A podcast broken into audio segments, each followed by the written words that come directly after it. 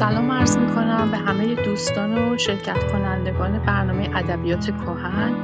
پنج شنبه دیگر ما باز در خدمت شما هستیم، منتها این بار با مهمان عزیزی که قراره برای ما از تجربه خودش درباره آن کتابی که ما داریم می‌خونیم صحبت بکنه. شما همچنان که از برنامه‌های گروه ادبیات کهن آگاه هستید، این الان دومین کتاب سفرنامه ناصرخسرو که ما خوندنش رو از دو هفته پیش شروع کردیم و الان هم فکر کنم تا جلسه پیش ما به سیدا رسیدیم، یعنی در لبنان هستیم. مسیر شاید به نوعی یک مقدار خیلی سریع داره رفت رف... میگذره گذشت، یعنی ناصرخسرو سریع از این مسیر داره میگذره، ولی خب در نظر داشته باشیم که اولا این سفرنامه به صورت سفرنامه‌های امروزی نیست که ما توقع داشته باشیم کسی مانند گردشگر بخواد جایی بره یا صحبتی رو بکنه، آنچنان که سفرنامه‌های امروزی اصلا مطلب به نحو دیگری نوشته میشه. ضمن این که باز هم در همین خوانش دو هفته‌ایمون از مسیری که آمده بود ما به نکات خیلی جالبی برخوردیم، به شهرهای خیلی تاریخی برخوردیم و تمام این مسیر به نوعی بخشی از مسیری هست که امروزه ما به اسم جاده ابریشم بخشی به اسم جاده ابریشم میشناسیم. مهمان عزیز ما آقای دکتر توکلی تجربه خیلی قشنگی رو داشتن در این مسیر سفر ناصرخسرو. ما از فرصت استفاده کردیم و ازشون دعوت کردیم که امروز مهمان ما باشن و برای ما درباره این مسیر صحبت بکنن و اصولاً من ترجیح میدم مهمانان ما خودشونو معرفی بکنن، چون من میترسم در معرفی مبادا نکته‌ای رو ناگفته بگذارم، ولی خب بهتر هست از زبان خودشان و ما بقیه رو بشنویم. آقای دکتر توکلی، خیلی خوش آمدید به اتاق ما، به ادبیات کهن و خانه ما و به خصوص به سفرنامه ناصرخسرو. چه کسی بهتر از شما که برای ما درباره این سفرنامه صحبت بکنه؟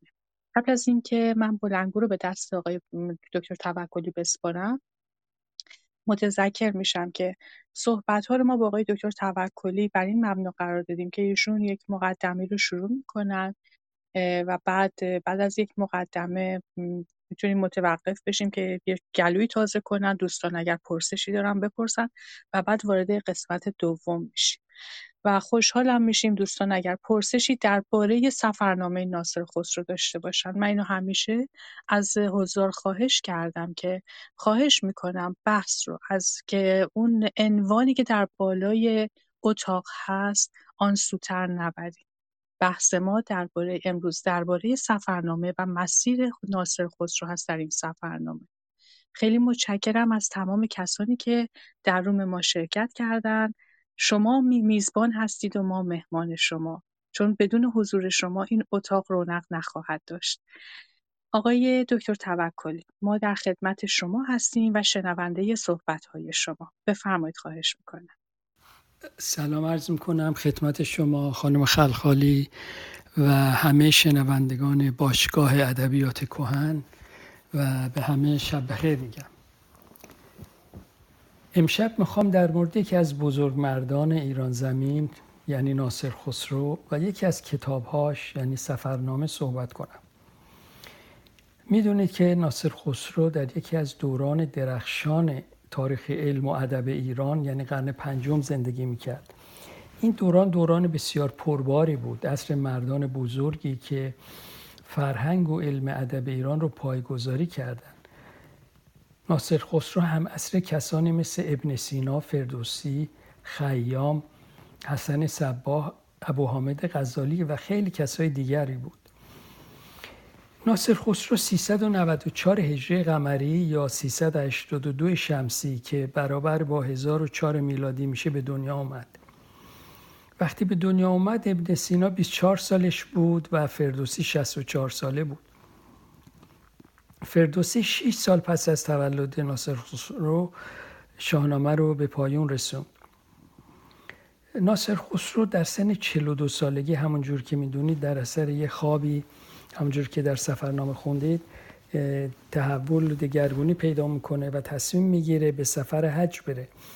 ولی خب این خواب یک شبه نبوده، یعنی زمینه فرهنگی و عقیدتی و ایدئولوژیکش قبلا آماده شده بوده. ناصرخسرو آدم بسیار کنجکاوی بوده، همجور که در سفرنامه میبینید یا در کتاب‌های دیگرش میخونید، و با همه کسی معاشرت میکرده و بلخ زمان ناصرخسرو یک کانون فرهنگی بزرگی بوده. زردشتیان اونجا بودند، معابد زردشتی بود، کلیمیان بودند، مسیحیان بودند و سن... قسمت اعظم ایران همه سنی بودند. شیعیان در گروه‌های مختلفی در پاکت‌های، یعنی در مکان‌های مختلفی پراکنده بودند و ناصرخسرو به عنوان اینکه خب آدم کنجکاوی بوده با همه اینا مشهور بوده، بحث می‌کرده، خودش در اشعارش میگه و این کم کم در این چهل و دو سالگی یک به قول فرنگی یا میدل ایج کرایسیس پیدا میکنه، یه بحران فکری پیدا میکنه و اون خواب اون آخرین ضربه رو بهش میزنه و تصمیم میگیره که بره به سفر. در زمان ناصرخسرو از نظر سیاسی سلجوقیان حکومت میکردن و در مرو ناصرخسرو بلخی بود ولیکن در قبادیان به دنیا آمده بود. قبادیان کتابا می نویسن که در تاجیکستان و اینا، ولی به نظر من من قبادیانی رو پیدا کردم که در نزدیکی بلخه و من فکر میکنم این قبادیان هست که ناصرخسرو در اونجا به دنیا آمده. البته تاجیکا میگن ناصرخسرو قبادیانی، افغانی‌ها میگن ناصرخسرو بلخی، ولیکن قبادیانی بوده. این قبادیان نزدیک بلخ بوده. حالا دلایلشو در طی این کتاب در طی صحبت‌ها میگم. ناصرخسرو تقریباً حدود شش هفت سالی بود برای برای سلجوقیان کار میکرد. یعنی جنگ دندانقان در سال چهارصد و سی و یک هجری قمری رخ داد که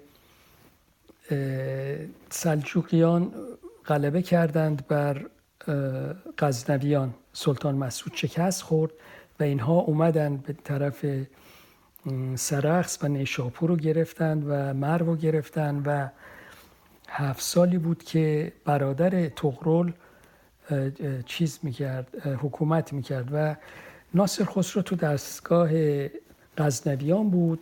شخص فرهیخته و عالم و دانشمندی بود تو همه زمینه ها، یعنی ریاضیدان برجسته‌ای بود، شاعر برجسته‌ای بود، فلسفه خونده بود و این کار دبیری رو میتونست خیلی خوب انجام بده، ولی ظاهراً یک دگرگونی ایدئولوژیک پیدا میکنه، هم دینی هم سیاسی. در اون موقع سلجوقیان تابع خلیفه عرب عرب عباسیان بودند در بغداد. اینا خودشون رو از اون دستور می‌گرفتن و اینها سنی بودند و خب ناصرخسرو گرایش‌های شیعی داشت و احتمالاً اون موقع هم شیعی شده بود یا گرایش‌های شیعی داشت، ولی به هر حال از نظر دینی با اینها در تضاد بود، از نظر سیاسی هم باز با اینها در تضاد بود. در هر حال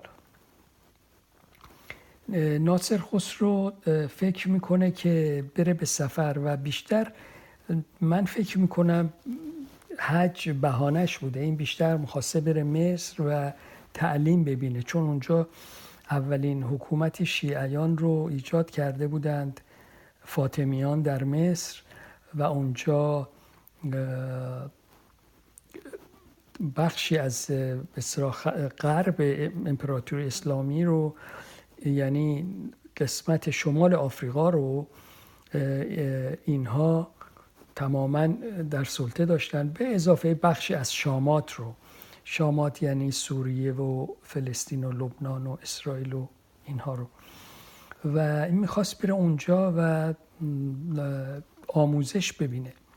در هر حال ناصرخسرو دلیلش هم اینه که ما در اون موقع سه تا کاروان میرفتن به حج. یکی از بغداد بود که مسلمانای شرق خلافت، یعنی ایران و آسیای مرکزی رو یعنی افغانستان و ترکمنستان و تاجیکستان، اون موقع اینا بخشی از ایران بودن، ایالت خراسان رو تشکیل میدادن.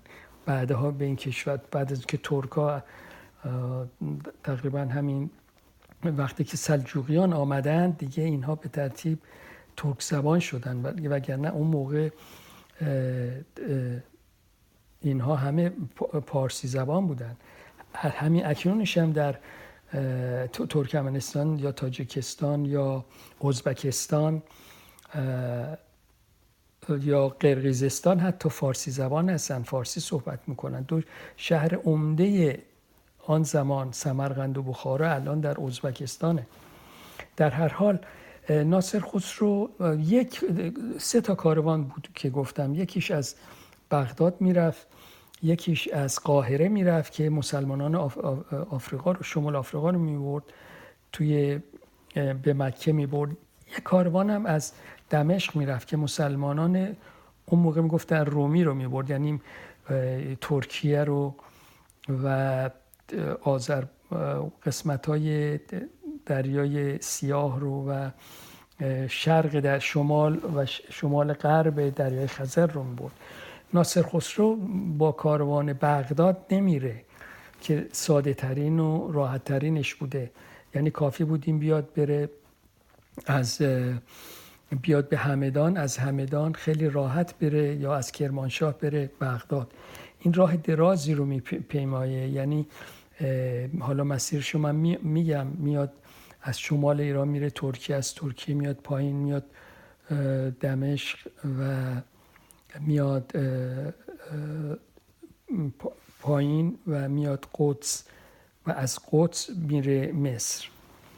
در هر حال ناصرخسرو به نظر من بیشتر میخواست که بره تعلیمات فلسفی سیاسی شیعه ایدئولوژیک بگیره.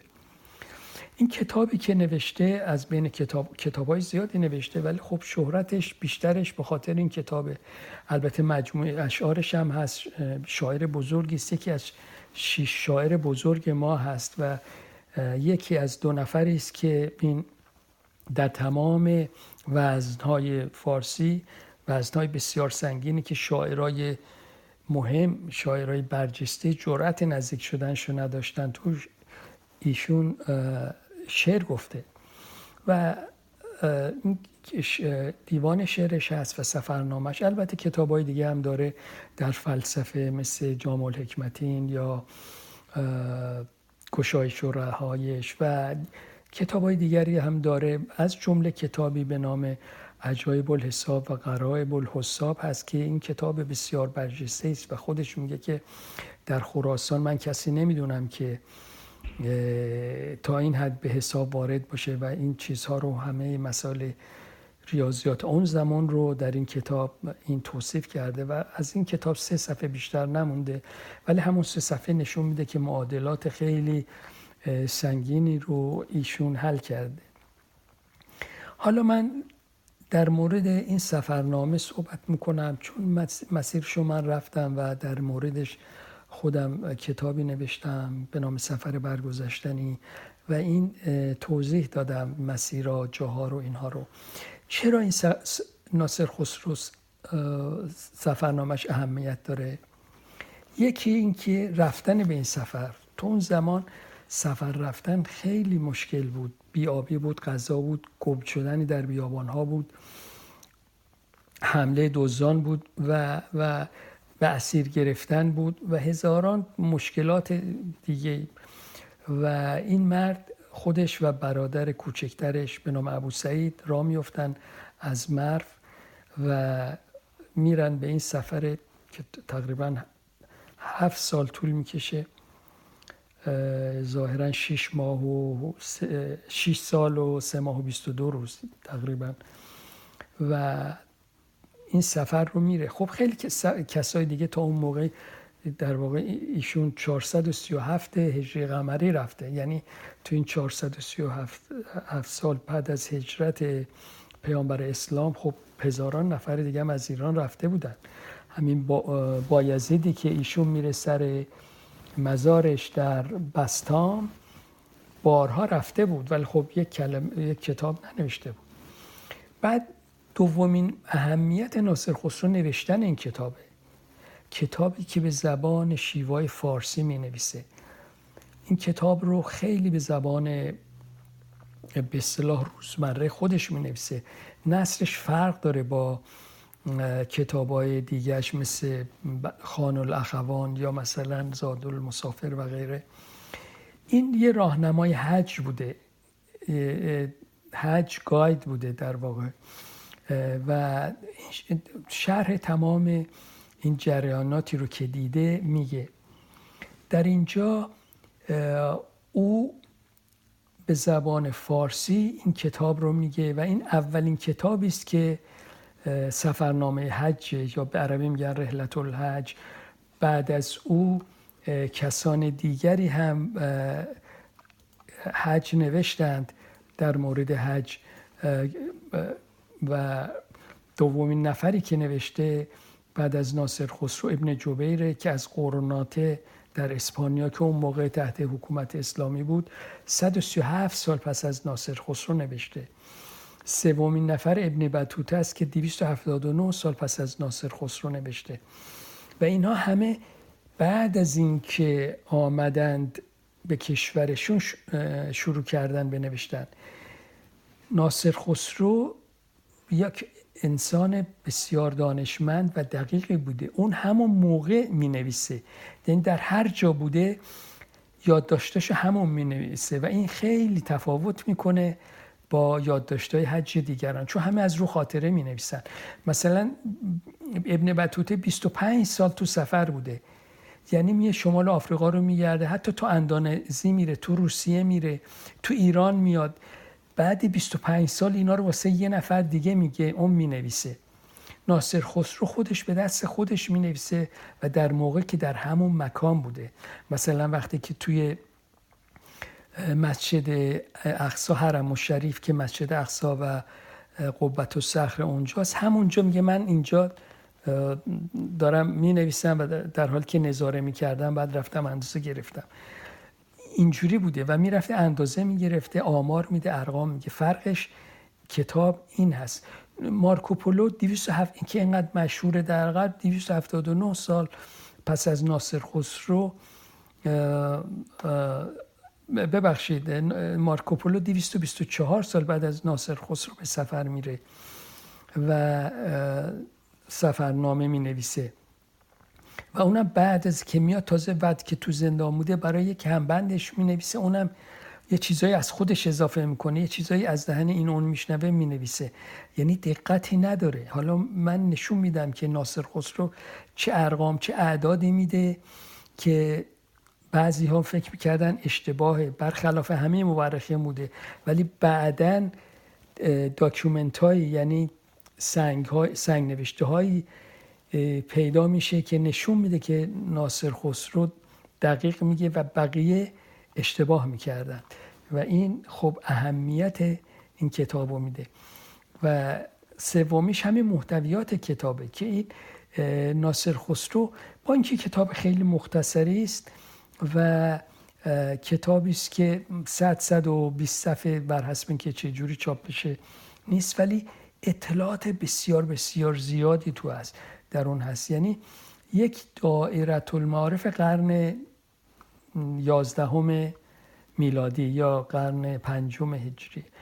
اطلاعات زیادی میده در مورد کشاورزی، محصولات مختلف کشورها، آب، نحوه آبیاوری، قیمت ها رو میده، قیمت های اجناس مختلف رو میده، راجع به دانشمندان صحبت میکنه، خودش میره با شخصیت های برجسته زمان خودش صحبت میکنه، در مورد اونو بحث میکنه، بحث های فلسفی علمی میکنه، از صنایع دستی، کارهای ظریفی که تو کشورهای دیگه هستن، کرایه و مزد چیزهای مختلف رو میگه، خرافاتی که در جامعه بوده، وضع زنان میگه و زنان در چه موقعیتی بودن، بعضی زنان چه مناسب و شغلهای بالایی داشتن، در مورد جانوران، خوراکیها، معادن، صادرات و کالاها، صادرات و واردات کالاها از یک کشور به کشور میگه، نرخ‌ها رو با هم مقایسه میکنه، قوانین شهرها رو میگه، طوایف و قبایل مختلف رو میگه، اعتقاداتشون رو و اینکه اینها چه جوری بودن، وضع چیزا رو میگه، وضع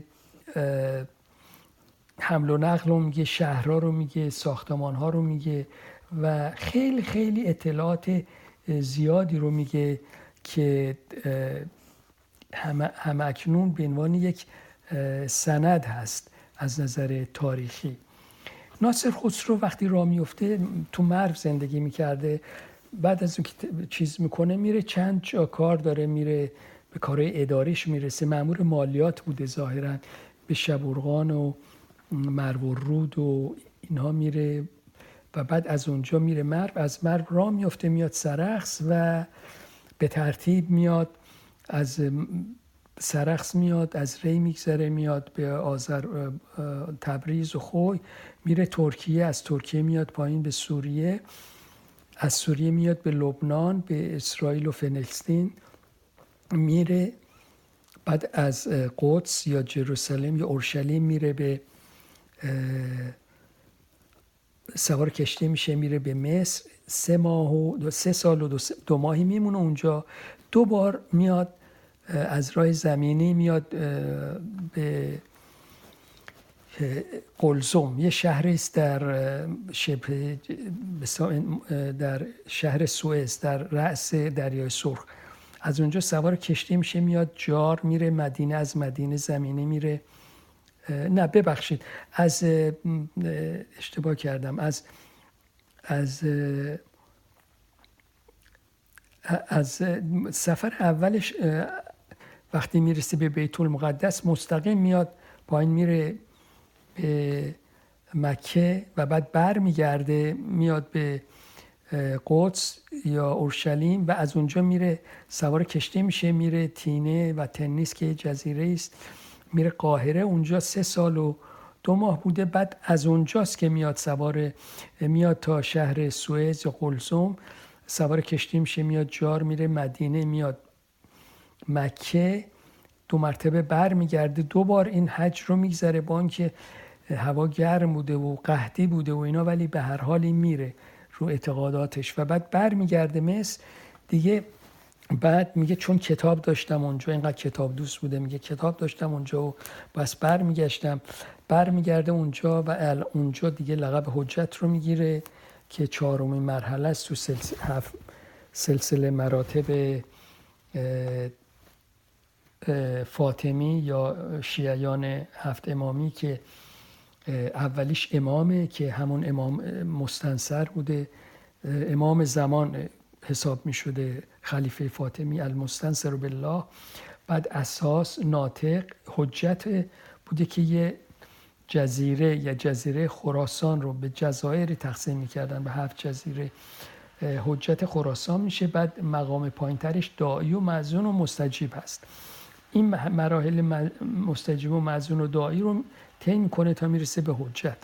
به هر حال از قاهره میاد پایین، میاد تا ایزاب، یه شهری است تقریبا مرز بین سودان و مصر، از دریای سرخ رد میشه میاد مکه، اونجا شش ماه میمونه باز، بعد این سفر چهارمشه به حج، میاد طائف و ارض عربستان رو طی میکنه طی میکنه میره به لحسا یا الاحسا در شرق عربستان. این قسمتش از زیباترین قسمت‌های سفرنامه است، چون نبرد یک انسان رو با طبیعت و با مردمان وحشی، بی آبی، بی غذایی و بی پولی، این با درایت و دانشی که داشته رد میکنه و خیلی عجیبه این چجوری زنده میمونه.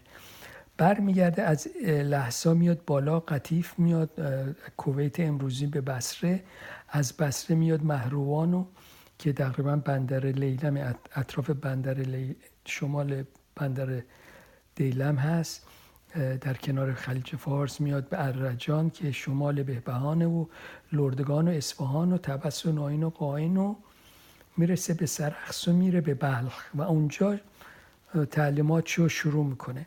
حالا من تو این مسیری رو که شما خوندید، من یه نکاتی رو که میگم که در مورد ناصر خسرو که یک کمی با دید وسیع‌تری ناصرخسرو رو بشناسیم. ناصرخسرو می‌بینید که در سفرنامه بیش از بیشترین مسیری که میره تو ایران امروزیه، یعنی از مرو تا خوی تقریباً، یا حتی از سرخس تا خوی هزار و دویست کیلومتره. ناصرخسرو چهار صفحه بیشتر نمی‌نویسه. یکی انتقاد کرده بود این چجوری بوده آخه اگه ایرانو دوست داشته اونا چهار سر، ولی خب خیلی معلومه این داره سفرنامه حج مینویسه برای مردم معمولی و داره تجربیات خودشو میگه. تو کشور خودش بوده، همه جا آشنا بوده، چیز همه چیز شناخته شده بوده، همه هم میدونن و چیزی نبوده که تازه بخواد بگه. در مورد سه شهر خیلی این پیش از حد مینویسه.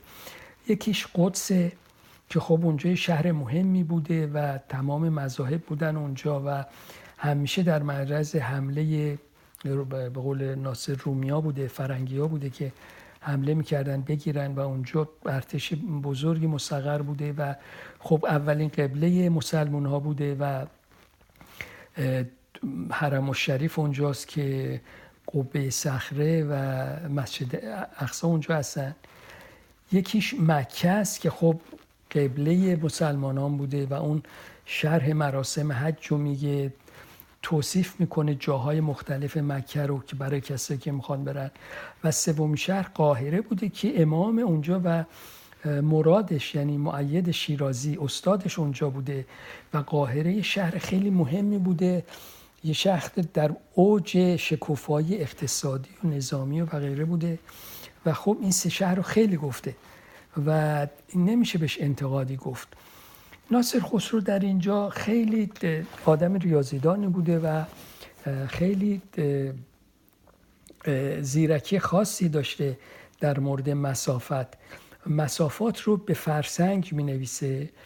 یک فرسنگ ما الان شش کیلومتر می گیریم، ولی که طبق محاسباتی که من کردم و اون موقع یک فرسنگ بین پنج تا هفت کیلومتر بوده که ناصرخسرو دو نوع فرسنگ رو توی چیز سفرنامه توضیح میگه، فرسنگ سبک و فرسنگ گران. فرسنگ سبک موقعی بوده که راه هموار بوده، مثل راه بین مکه و مدینه، مثل اصفهان و نائین، توی روز میشد ده دوازده فرسنگ بریم. ولی یه فرسنگی هم میگه فرسنگ گران داره، وقتی که به تون یا فردوس امروزی اسمش عوض شده شده فردوس، میگه بین تون و قائن، میگه فرسنگ گران است، روزی چهار پنج فرسنگ بیشتر نمیشه رفت. دلیلش اینه که این منطقه کوهستانیه و شتر یا قاطر یا اسب خیلی کند میرن، سربالای سرپایینی و کوهستانیه و این جاها رو خیلی باز برای این مسافران مشخص میکنه که چجوری هست. به هر حال من بعضی نکات رو در طی این سفرنامه میگم که چیز باشید، به اصطلاح از اون جایی که من با ناصرخسرو برخورد داشتم یا توضیح لازمه که یا ممکنه جالب باشه، من میگم بقیه‌اش رو خودتون تو سفرنامه دارید میخونید و میخونید و آشنا میشید.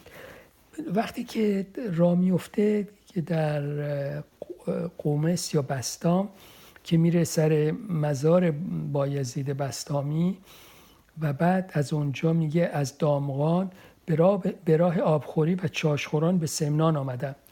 موقعی که من اون این مسیر رو حرکت کردم اون موقع من نتونستم آبخوری و چاشخوران رو پیدا کنم و خب من از دامغان رفتم سمنان، دامغان رو دیدم، جاهای مختلفش رو سمنان رو دیدم و ادامه دادم رفتم به قوهرم، پیدا نکردم، رفتم به قزوین و هرزویل و غیره. ولی بعد در تا این که موقع که قسمت‌های دیگه سفر می‌رفتم یک بار رفتم بالاخره پیدا کردم آبخوران و چاشخوری رو، رفتم و جالب این که من رفتم این اینا رو پیدا کردم و آبخوری چاشخوران بین دامغان و سمنان میمونه و خیلی جالبه. اون موقع که من شروع کردم حرکتم رو، یعنی سال موقع که شروع کردم به ریسرچ و پژوهش و اینها، سال هزار و سیصد و هفتاد و نه بود، چون من هشتاد و دو می‌خواستم سفرمو به مناسبت هزارمین زادروز اون شروع کنم. اون موقع اینترنت اینقدر وسیع نبود، گوگل اینجوری نبود، اصلا این دیتابیس ها نبودن.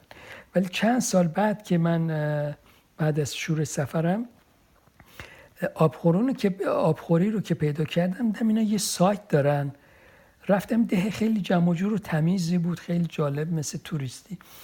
بعد دیدم که سایتشون نوشتن که ما ناصرخسرو اومده از ده ما رد شده. برای من خیلی جالب بود که ارتباطات الان چجوریه، که این روستایی که من نتونستم چند سال پیش پیدا کنم چون محققه اینا گفتن نیست یا نابود شده یا گفتن قبلا بوده جاش معلوم نیست، اینا الان با عکس دهشون انداختن و میگن که ناصرخسرو از ده ما رد شده و یه همچین شخصیت بزرگی باعث افتخارشون هست که از دهشون رد شده. ناصرخسرو، علتی که من میگم قبادیان از بلخ، قبادیان بلخ هست، این برای اینکه ناصرخسرو همه هر جا میره از یه نقطه به این نقطه به یک نقطه دو میگه از فاصله از بلخ تا اونجا چقدر هست. مثلا مثلا وقتی میرسه میگه که از بلخ تا ریک سیصد و پنجاه فرسنگه. اندازه گیری کنونی که ما الان اندازه میگیریم، خب الان جادار صاف کردن، اون پیچ و خمایی که داشت مثلا مجبور بودن دوره یه کوه بزنن یا مثلا یه رود بوده مجبور بودن برن دور بزنن، فاصله زیادتر میشده. الان پل میزنن، تونل میزنن، جاده رو صاف میکنن و خب جاده کوتاه‌تر میشه. سیصد و بیست و یک فرسنگ الان از بلخ تا ری که با سیصد و پنجاه ناصرخسرو تفاوت چندانی نداره. یا مثلا یه ری تا ساوه سی فرسنگ، سی و پنج فرسنگ هست امروز. ساوه به همدان سی فرسنگ، الان سی و سه فرسنگ. ری به آمل میگه سی فرسنگ، الان هم سی فرسنگ. یعنی همجور که میگه این مقادیرش، اندازه گیریش خیلی دقیقه و علت هم که با بلخ مقیاس میکنه نه با مرف یا جای دیگه، به خاطر اینکه قبادیان یه ده کوچکی است از در کنار بلخ، نزدیکی بلخ و میان خلم و بلخ توی افغانستان. و ناصرخسرو به خاطر اینکه چیزش بوده، محلش تولدش بوده، با اونجا مقایسه میکنه. در هر حال ناصرخسرو وقتی میاد میاد از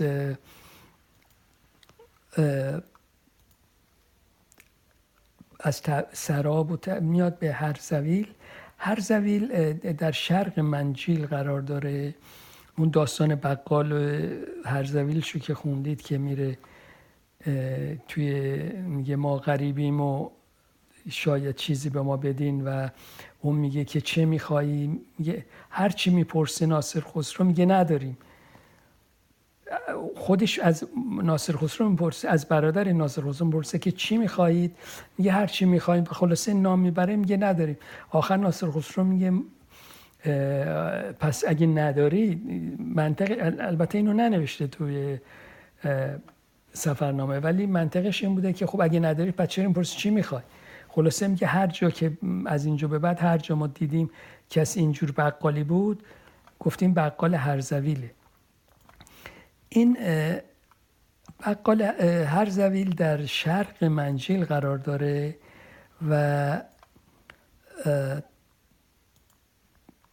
با خندان خندان در جنوبش چیز قرار داره، جنوب غربی منجیل قرار داره، هر زویل در شرق منجیل قرار داره و تو در هر زویل یه درخت اون وسط میدونش درخت سرو بسیار بزرگی هم هست، میگن این رو درخت شیخه، میگن ناصرخسرو کاشته. اینو افسانه است البته احتمالاً، ولی خب به هر حال این هم یکی از روستاهایی است که جاودان شده با قلم ناصرخسرو. بعد میگه که بین خندان و شمران میره قلعه شمران، اونجا مهمون بوده ده روز با خلیفت ابن علی فیلسوف بحث‌های فلسفی میکرده. خلاصه میگه خیلی خوشش میاد اون طرف از ناصرخسرو، میگه حاجت من اینه که وقت بازگشت و با من اینجا بیای منو ببینی. ولی خب ناصرخسرو الان دیگه یک فرد مبارز شده بوده و حجت شده بوده و از این مسیر خطرناکی میاد، چون میترسیده که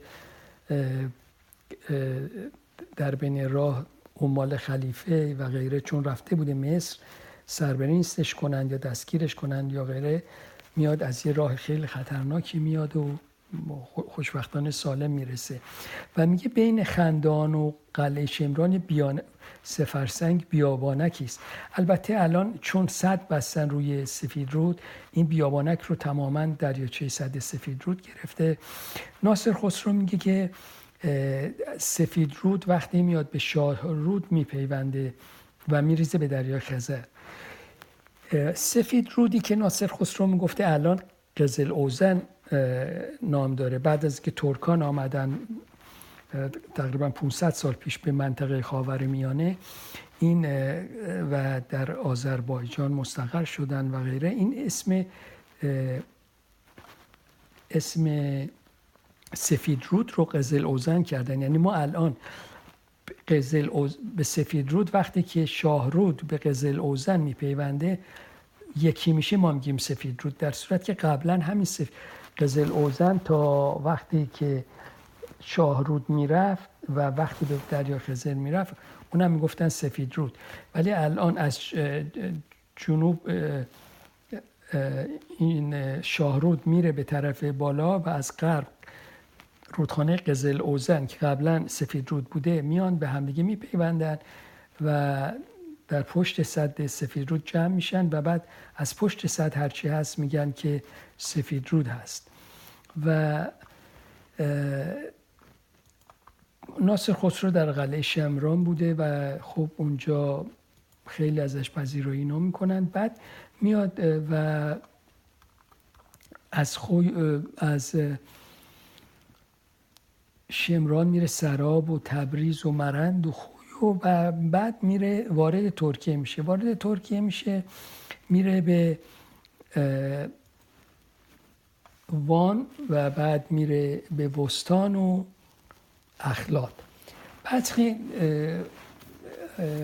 در سفرنامه ها، در مثلا سفرنامه که مرحوم آقای دکتر دبیر سیاقی تصحیح کردند، گفتن ایشون که وستان وجود نداره و شاید اشتباه کرد ناصرخسرو و نیست اصلا در نقشه و اینا و از بالای دریاچه رفته و به اخلاط رسیده، ولی هست بستان امروزه هست، اسمش عوض شده گواشه و ناصرخسرو از شمال دریاچه نرفته، از جنوب دریاچه اومده وان، همجور که خودش گفته رفته بستان، رفته اخلاط. اخلاط یه جای خیلی پایگاه بزرگ سلجوقیان بوده و الان قبرستان سلجوقیان هست با همون سنگ قبرای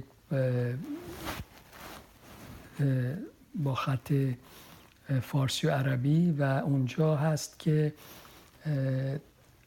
جای بزرگی بوده. اونجا یه هاب بوده، یعنی همه کاروانا میرفتن از اونجا را میافتادن میرفتن به پایین و به جنوب و به طرف شامات. در اینجا در اخلاط میگه که من اونجا اخلاط سه زبان فقط میگن، هنوز ترکا به این منطقه نرسیده بودن، یعنی سلجوقیان تازه موقعی که ناصرخسرو میرسه نیشابور میگه تازه طغرل رفته اصفهان رو بگیره و تو هفت سال سفر بعد که برمیگرده، بعد میگه گرفته، یعنی طغرل دو بار به اصفهان حمله میکنه، دفعه اول ناموفق میشه، دفعه دوم میگیره. و ناصرخسرو در این قسمت وقتی میاد ترکیه میگه که در اینجا فقط سه زبان صحبت میکنن، فارسی و ارمنی و عربی. اصلا از زبان ترکی هیچ صحبتی نمیکنه، چون ترک‌ها تقریبا با فتح کنستانتینوپول یا قسطنطنیه توسط سلطان سلیم ترک‌ها وارد این قسمت میشن. در هر حال میاد از میاد میگه میافارقین، میافارقین الان شهریست به نام سیلوان و بعد از اونجا میره دیار بکر، میره که میگه شهر آمد میره. آمد قبیله بکر ابن وایل در اوایل اسلام اومده بودن اینجا، این شهر رو اسمش گذاشتن دیار بکر، الان هم دیار بکر دیگه. آمد یا آمدیا اسم رومی این شهر بوده. قسمت جزو همیشه این قسم ترکیه بین ایران، ایرانیا و یونانیا و رومیا دست به دست می شده. در اون موقع که ناصرخسرو بوده دیگه بخشش دست ایرانیا بوده، بخش بیشترش دست رومی ها بوده. دو نکته که هست که ناصرخسرو میگه دیوار سیل، دیوار میافارقین سفید و دیوار دیار بکر سیاس، واقعا هم همین جوره. خیلی مورخین برعکس گفتن و بعضی از ناصرخسرو باز انتقاد کردن، گفتن که این اشتباه کرده یا این مثلا دلیل اینه که این خودش ننوشته یا نبوده، از این شبهات. ولی نه، همین جوره و من عکسشو گرفتم و در کتابم گذاشتم و شرح خیلی جالبی میده از دیوار آمد و اینکه چقدر جنگاهایی هست، چه پله‌هایی هست، چه دیوار عظیمی داره. اینها رو من رفتم رو این دیوار دیدم چقدر پهنه، واقعا میشه یک کالاسکه روش حرکت کنه. من نکته جالب اینه که وقتی که میره وان، قلعه وان، در قلعه وان یه نکته جالبی که من در ضلع جنوبی قلعه وان یک کتیبه بزرگی است از خشایارشاه و چون جزو بخش امپراتوری ایران بوده اون قسمت ها، و این اولین کتیبه است که خارج از ایران هست، از هخامنشیان. البته چند سال پیش هم خبرگزاری صباح ترکیه اعلام کرد که در استان آماسیه در روستای توکلوکاک یک کاخ هخامنشی از از زیر خاک در اومده که وسایل زردشتی و این از زیرش در بردن. تقریبا پارسال هم بود دو مرتبه یک بخش دیگه در همین شمال ترکیه یه سری آثار هخامنشی رو از زیر خاک در آوردند. ناصرخسرو از در آهنین همین دیار آمد میگه، دیار بکر میگه که هنوز هم اون در آهنی است، در بسیار بزرگی هست و دو کلیسایی که کلیسایی که اون رفته اونجا، یک کلیسای هنوز هست خارج از این دیوار. و بعد از اونجا ناصرخسرو میاد و وارد ترکیه میشه، یعنی از از هران که در ترکیه هست میاد به قرول و سروج و بعد وارد منبج میشه، میره به حلب. در حلب، حلب شهر خیلی بزرگی بوده. قلعه حلب الان هست، یک قلعه بسیار عظیمی است و خیلی جالبه، خیلی بزرگه و آثار رومی‌ها هست، گلوله‌های توپ هست، گلوله‌های سنگی، دیوار عظیمی داره و آمفی‌تئاتری داره. اونجا ناصرخسرو بازدید میکنه و از اونجا میاد به طرف سرمین که الان یه حموم قدیمی اونجا هست، معرة النعمان. در معرة النعمان یک یک پاراگراف مفصلی در مورد ابوالعلاء معری میده ولی نمیگه که ملاقاتش کرده یا نه، و این خیلی عجیب بود برای من، برای اینکه این با هر کی رفته، هر شهری میرفت میگفت من طلب علم، اهل علم میکردم و این در افراد با کسای زیادی در مثلا در قائن، در ارجان، در جاهای مختلف این میشینه، در شمران، و با اونها حرف میزنه و در مورد مسائل فلسفی، ریاضی و کلام و غیره صحبت میکنه. اون وقتی کسی که شهرت کسی مثل ابوالعلاء معری که به گوش اون رسیده بوده در ایران، چجوری نمیگه که آیا رفته اینو دیده یا ندیده؟ ولی من فکر میکنم که حتما اینو رفته دیده، برای اینکه ابوالعلاء معری خب شاعر بوده، ناصرخسرو هم شاعر بوده، به هر حال قبلش هم شعرهایی داشته، همون زمانی هم که در راه سفر بوده، و خودش دو دلیل داره که نمیگه تو این یادداشت‌هاش. یکی این که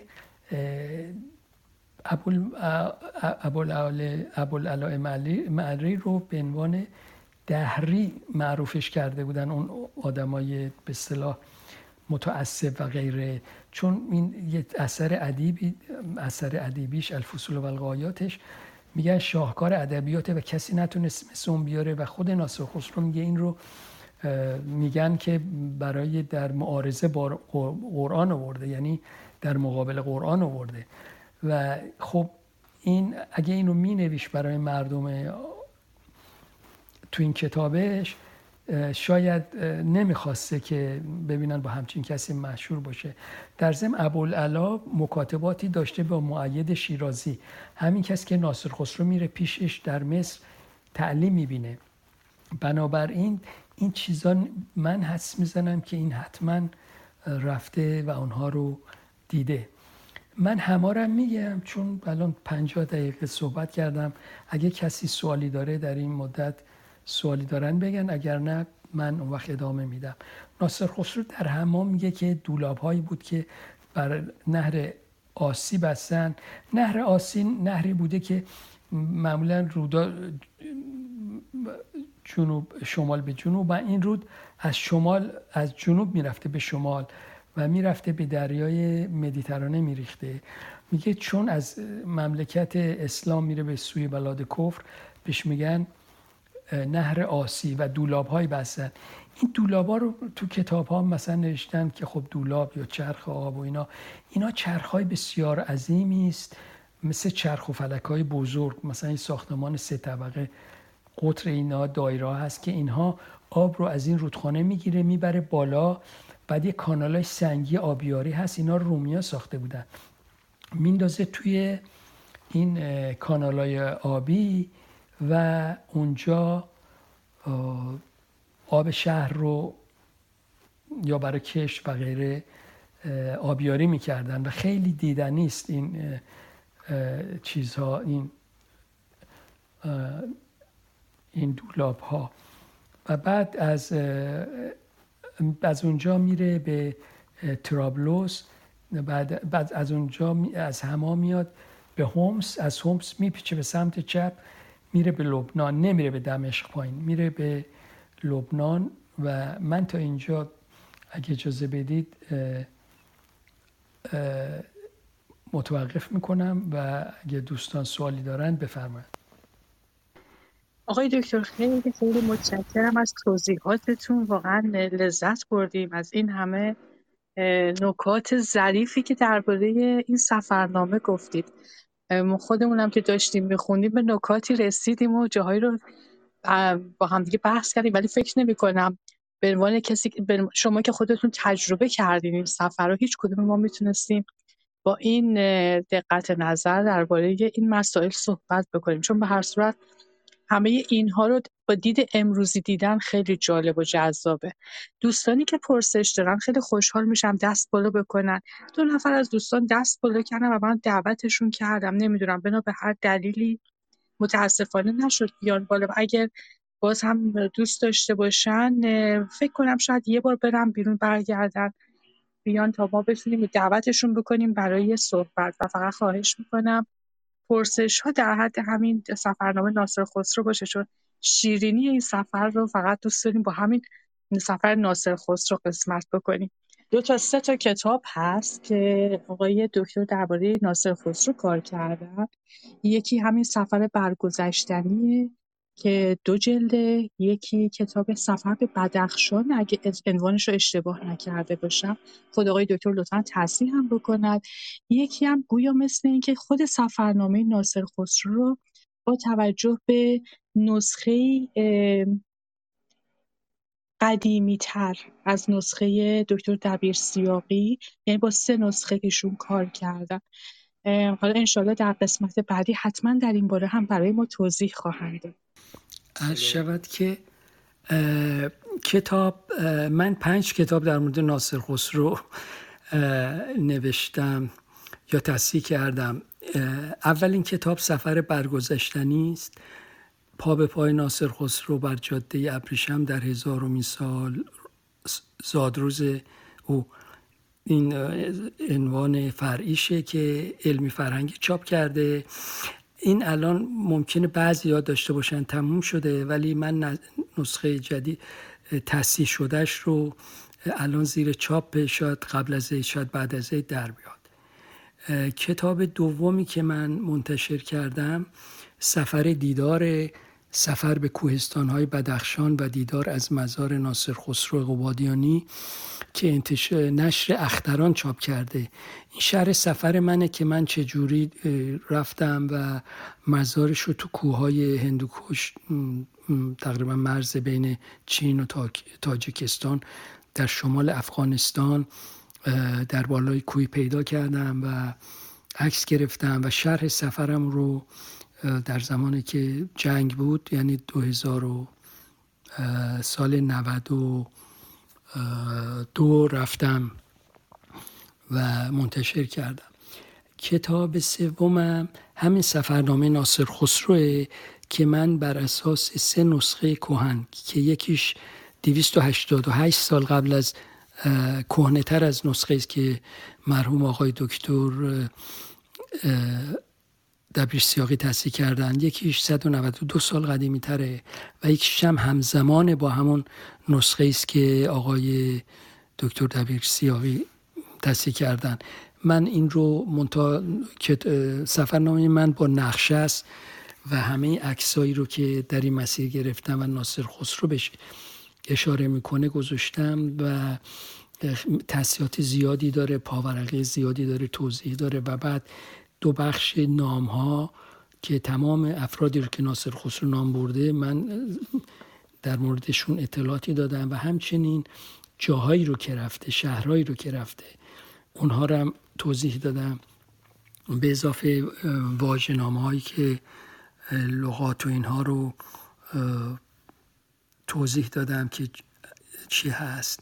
سومین بعد که من درگیر شیفته این مرد شدم و دیدم چه شخصیت عجیبی داره و شخصیت گیرایی داره، فکر کردم یک رمانی بنویسم بر اساس زندگی اون که اگه کسی نخواست سفر برگذشتنی رو بخونه یا سفرنامه رو بخونه یا سفر دیدار رو بخونه، به عنوان یک شخص ایرانی، یک شخص میهن پرست ایرانی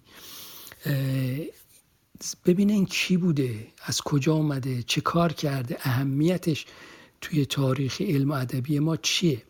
بعد من این رمان رو نوشتم به نام آواره دره یمگان که این رو انتشارات معین چاپ کرده. بعد به دنبال اون اخیراً کتابی رو نوشتم، منتشر کردم الان یه ماهی در اومده، به نام ناصرخسرو و علوم طبیعی. ناصرخسرو بیشتر از جنبه ادیبان بیشتر روش کار کردند و از جنبه ادبیش بهش پرداختند، از جنبه پزشکیش یا مثلا ریاضیاتی که تو کتاباش گفته یا نجوم یا فیزیک یا گیاهشناسی یا مثلا طب، به این چیزاش توجهی نکردند. من بخشای از این این دانش‌های مختلف رو از کتاب‌های مختلفش گزیده کردم و گذاشتم در این در این کتاب آوردم و شخصیت به اضافه بیوگرافی ناصرخسرو رو که این کی بوده و چه در چه حدی بوده دانشش، و این یک پرتوی میندازه به طرف دیگر شخصیتش که مرد مبارز و جسور و سفر جهانگرد و این یه طرف، فیلسوف و شاعر باز یه طرف، ولی دانشمند و فیزیکدان و ریاضیدان و نجومدان و طبدان و طبیب و جانورشناس یه طرف دیگه. این رو معرفی کردم. این به اصطلاح درگیری من با ناصرخسرو و آشنایی من با ایشون منجر به این چهار کتاب شده. خیلی متشکرم، ممنونم آقای دکتر از توضیحتون. در آقای دکتر به نکته خیلی جالبی اشاره کردن و ما خودمون هم بارها در این اتاق گفتیم، یعنی حتی حداقل خود من شخصا خیلی به این نتیجه رسیدم. ما خیلی از این متونی رو که تا میخونیم معمولا به عنوان متون ادبی میخونیم، ولی کسانی که می‌نویسن وقتی ما میگیم حکیم ابوالقاسم فردوسی، حکیم ناصرخسرو، حکیم عمر خیام، همه اینا رو یه حکیم میذاریم، این حکمتی که در پشت این کلمه هست واقعا یک حکمت تمامه.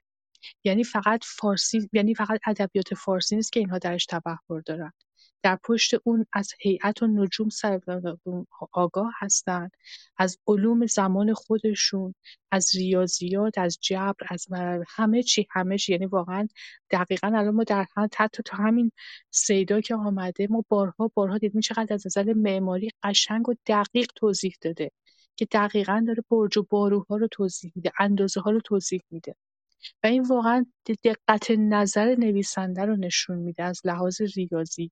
نکته خیلی جالبی آقای دکتر تو صحبتاشون اشاره کردن این بود که مثلا تمام فرسنگ ها رو داره دقیق میگه، یعنی حتی با دید امروزی که این راه ها همه آسفالت شده و درست شده، باز هم اون دقت نظر رو ما در گفته هاش داریم میبینیم. خیلی متشکرم، واقعا اینا همه نکاتیه که ما همه باید در نظر داشته باشیم و فقط صرف یک متن ادبی نیست که چند تا واژه مهجور رو ما توش نفهمیم و بخونیم اون واژه ها رو معنی بکنیم. بهتر از از زوایای گوناگون این متون رو حتما بخونیم. آقای دکتر، خود من دو تا سوال داشتم. یکی این که چه چیزی باعث شد شما علاقه‌مند بشین که این سفرنامه رو برین؟ یکی هم در این سفرنامه شما گفتین مسیر رو رفتین، شما آیا مسیر قدس و اینها رو هم رفتین یا اینکه نه فقط تا یه جایی رفتین؟ نه نه نه رفتم، قدس رفتم، بله بله، حالا میرسیم بهش. راستش من داشتم سال هفتاد و نه دیوان اشعارش رو میخوندم، متوجه شدم که سال سیصد و هشتاد و دو یعنی سیصد و نود و چهار هجری قمری میشه سیصد و هشتاد و دو، سه سال دیگه روز تولدشه. بعد حساب کردم دیدم که گفتم خب اگه بشه من روزی که این چهارصد و سی و هفت هجری قمری رفته بود به حج میشه هزار و چهارصد و بیست و پنج شمسی، گفتم خب احتمال این که من هزار و چهارصد و بیست و پنج میشه صد سالم، خب احتمال این که من به صد سالگی برسم بعید نیست. الان افراد صد ساله، صد و سه ساله، آقای دکتر ستوده صد و سه سال عمر کردن. گفتم خب ممکنه که برسم، ولی خب من در صد و سه سالگی بخوام این مسیر رو اینجوری برم، اولا که من سه تا پرستار، اولا که رو ویلچر خواهم بود تو این سفر، بعدش هم من سه تا پرستار میخوام که سه شیفته از من مراقبت کنن و این خیلی گرون در میاد و حالا امکانش هم هست که به اون صد سالگی نرسیم، ولی گفتم خب حالا اشکالی نداره، من همین در سال روز تولدش که هزار و صد و هشتاد و دو شروع میکنم، میرم حج و میام. خیلی کسا رفتن حج و آمدن، از غربی ها خیلی رفتن، از کلیمی ها رفتن، از مسیحی ها رفتن، البته اونا تو هیئت مبدل رفتن، خودشونو زدن به مسلمونی و رفتن و آمدن خاطرات حجشون رو نوشتن. یعنی اولین کسی که نوشته لوودیکو وارتما بوده که قرن تقریبا پونزدهم میره حج و در هیئت مملوک میره و میاد گزارشش رو مینویسه. کسای دیگه از اروپا، آمریکا، از چیز، از آسیا، آفریقا، غربیا و غیره رفتن و سفرنامه حجشون رو نوشتن. من گفتم خب معاصرین ما هم که خیلی مشهوره، جلال آل احمد و شریعتی رفتن با هواپیما اونجا چند هفته بودن، آل احمد بس که سه هفته بوده، اومدن و نوشتن جریان حجشون. منم گفتم میرم، ولی بعد یه خود فکر کردم گفتم حالا چجوره که من همین زمینی برم و این مسیر رو برم و ببینم که چه تفاوتی کرده این چیزایی که ناصر خسرو میگه تا چه حد واقعیه. و به این ترتیب من راه افتادم در طی هفت سال مرخصی های چهار هفته تا شیش هفته ایمو مصرف کردم و رفتم این مسیرش رو و در سال هزار و صد و هشتاد و دو شروع شد. تقریبا طی هفت سال من خورده خورده رفتم و بعد این حاصلش سفر برگذشتنی شد. خیلی جالب بود نکته که گفتین. حالا امیدوارم که به همون قسمت قدس و اینها هم برسیم، چون واقعیت اینه که با یکی از دوستان که البته با پایین بودن حرف شما رو گوش کردن رفتن، با هم دیگه داریم با هم مشترکاً روی سفرنامه ها کار میکنیم، سفرنامه های مربوط به ایران میشه، نکاتی رو با هم دیگه داریم کار میکنیم و امیدواریم که بتونیم هر چه زودتر، حالا چه به صورت مقاله و بعد کتاب در بیاریم. ولی نکاتی که شما گفتید خیلی جا جذاب بود و شاید بعضی از دید دیگری هم داستان‌ها رو نگاه کرد. من همیشه دید دیگر رو در سفرنامه‌ها خیلی خوشم میاد و شاید هم به همین دلیل است به سفرنامه‌ها علاقه‌مندم. اگر شما حاضر بله باشید بله. ما حاضریم که قسمت دوم بله. صحبت به شما رو بله بشنیم. بسیار خوب. من رسیدم به اینکه اومد ترابلس، ترابلس میاد اون مسجد میبینه، اون مسجد الان هست، همون ناجه ها و اون حوزچه و طاقی که میگه وسط صحن هنوز هست. بعد از اونجا میاد به به قلمون، ترابرزن، از اونجا میاد به جبیل. جبیل این دقتش رو میخوام بگم که چرا میگه که کودکی دیدم گلی سرخ و یکی سپید در دست داشت و آن پنجم اسفندارمز اسفندارمز اسفندارمز بود از تاریخ عجم. یعنی این کودکی که یه گل سرخ و سفید دستش داشته، این اینقدر دقیق بوده، این واجب میدونه اینو بنویسه. میخواد بگه یعنی این اینجا این موقع هوای سرد، اینجا گرم بود.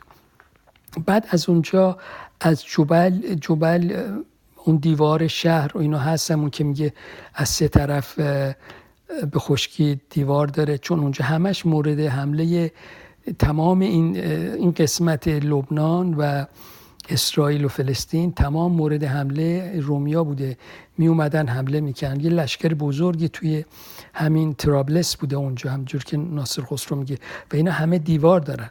بعد میاد بیروت، میگه اونجا بن ستون‌ها و سرستون‌ها بود و اینا اینا همه آثار رومیا هست. سیدون و سور هست که اینا آثار تاریخی هست، اونجا همش ساختمان‌های رومی هست. در همین جبیل یک تقریبا آناتول فرانس، نویسنده فرانسوی بود در قرن نوزدهم، قلعه‌ای رو کشف کرد که میگن پرژن کسل، القلعه الفارسی، یعنی قلعه فارسی. من اونجا رفتم، آثاری از یک صورت شیر توی این دیوار بود. میدونی شیر هر جا باشه سمبل ایران و فرهنگ ایران، یه شیر بود و آثاری از حکومت‌های مختلف ایران تو اون موزه بود، سکه‌های مختلف به نام القلعه الفارسی. بعد ناصر خسرو از اینجا از سود و سیرا میره به عکا. عکا الان در اسرائیل واقع هست. اونجا میگه که دیوار هست که سوی دریا داره، این دیوار الان هست و میگه میناب‌های هست اونجا. این میناب‌ها رو این مفت...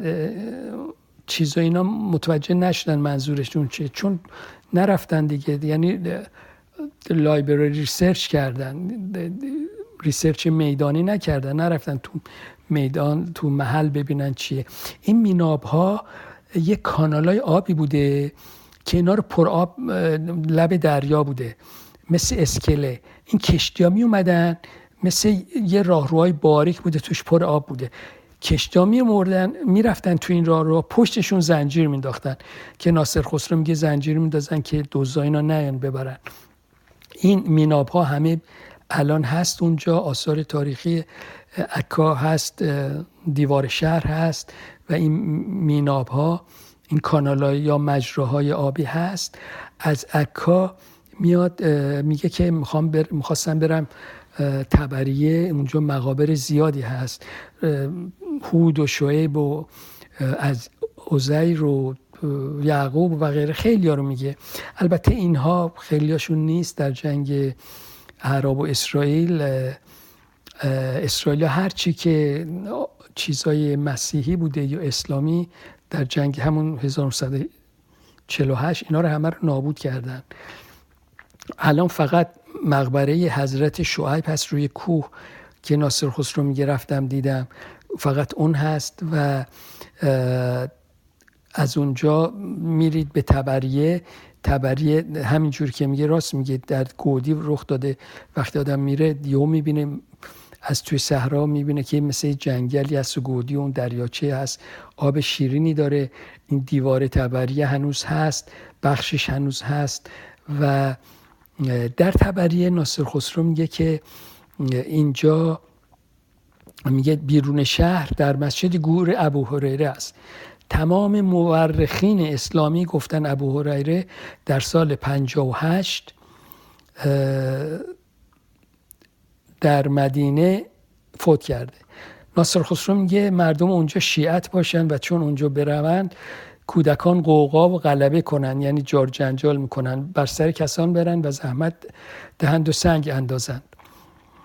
مورخین میگن که نه، گور ابو هریره در قبرستان بقیعه. اما بر اعتبار این کتاب اینجوری افسوده میشه که یک باستانشناس آمریکایی به نام گوتلیب شوماخر در سال هزار و هشتصد و هشتاد و شش در بقایای یه مسجدی در تبریه یه لوحه‌ای رو کشف میکنه. روی اون لوحه نوشته بوده گور ابو هریره صحابه رسول الله. این اعتبار میده به گفته ناصر خسرو، یعنی این یه سند میشه و که مورخین دیگه دیگه در مقابل این سند چه میتونن بکنن. و ناصر خسرو از اونجا میاد، از جوبل میاد بیروت، از بیروت میاد به پایین، ببخشید سیدونس، از عکا من گفته بودم، از عکا میاد، بله میاد به تبریه، از تبریه برمیگرده به حیفا، از حیفا میاد به قیصاریه. در قیصاریه میگه آب بود، آب آب زده بود به سنگ، حیوانات بحری رو دیدیم. اینا همه فسیل هستن. این انقدر مرد دقیق بوده که ببینید این داره یه حج میره، این یه آدم حج برو هزار سال پیش. شما ببینید حج بروهای ما اینقدر دقت و این این همه هوشمندی و این همه آمار و این همه این که همون موقع بنویسند و دارند. اون وقت میف ارزش این مرد رو و کانتریبیوشنش رو، سهمش رو در فرهنگ ما، اون وقت میفهمید که این چه کسی بوده. این فسیلا رو داره توضیح میده. ما تا قرن نوزدهم و اینا نمیدونستیم اینا، این سنگایی که مثلا دایناسورا بودن چی اند و اینا. به تدریج فهمیدیم اینا فسیل حیوانات گذشتن. این در اینجا در قیصاریه خیلی فسیل پیدا شده و ناصر خسرو میگه که حیواناتی بودن که آ از بس زده بوده، اینا اومدن بیرون. این داره فسیلا رو توضیح میده.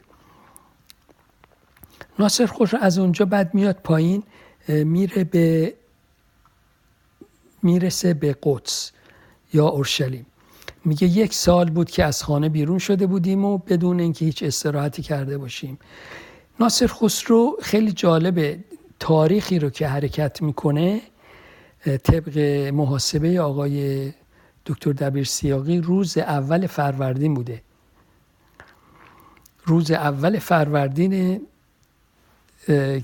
مکه حرکت میکنه، الان باز روز عید میرسه به قدس.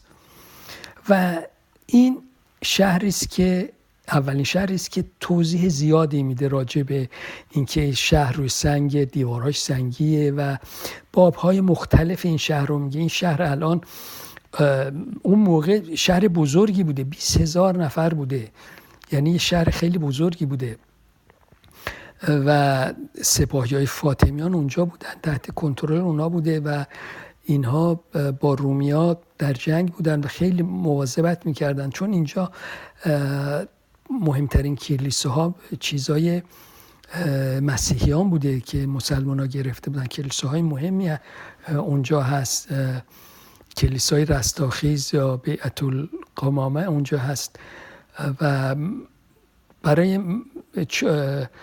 چهار محله الان اونجا هست، محله مسلمان ها، مسیحی ها، ارمنی ها، یهودیان. محله مسلمان ها بزرگترین محله است که حرم الشریف که مسجد صخره و مسجد اقصی اونجا در اونجا قرار داره. و ناصر خسرو خیلی جالبه، میگه میخواستم اول اندازه مساحت کنم اینو، ولی گفتم خب اول برم نظاره کنم ببینم کیف و کند که چجوری وضعیتش، ساختمان‌ها رو ببینم. و میگه مدت‌ها نظاره می‌کردم و واقعا میره این قسمت‌های مختلف این مسجد، قبه توضیح میده، قبه جبرئیل، قبه رسول، قبه یعقوب، تمام این باب‌های مختلف، یعنی درهای مختلفی رو که این هست، چون سر کوه و این درها دیوارش بلندی و پستی داره، یعنی برخی جاها تو گودی رفته، شهر بلندتر، بیرون شهر بلندتر است این دیوارا، دیوارا خیلی کشتن بالا، بعضی جاها دیوار این دیوارا کوتاه چون بیرون شهر پایین‌تره. و همینجوری نگاه میکنه و اینجاها میره و و گزارش میده از همه اینها و میگه که من بالای در بابلعت، یعنی اون شمال بابلعت،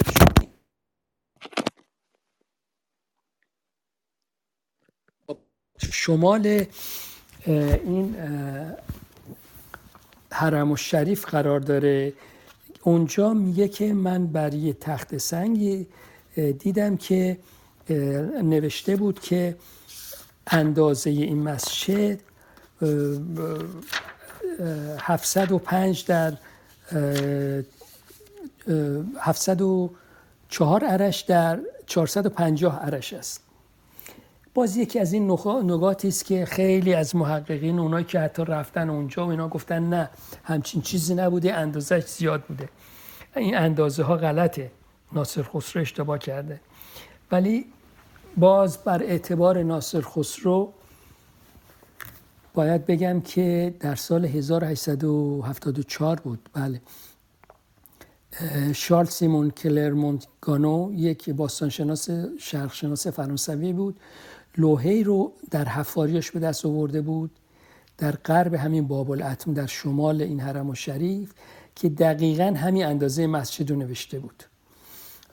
و این باز اعتبار این کتاب رو و دقت این متن رو نشون میده. ناصر خسرو یک باز طنزای جالبی داره، هر جایی که خودش اندازه میگیره میگه اندازه کردم اینجوری بود، اندازه گرفتم، مساحت کردم، چه کار کردم. هر جایی که نمیتونه اندازه بگیره میگه تخمین زدم، قیاس کردم. هر جا از دیگران میگه میگه عوام گویند، عام گویند.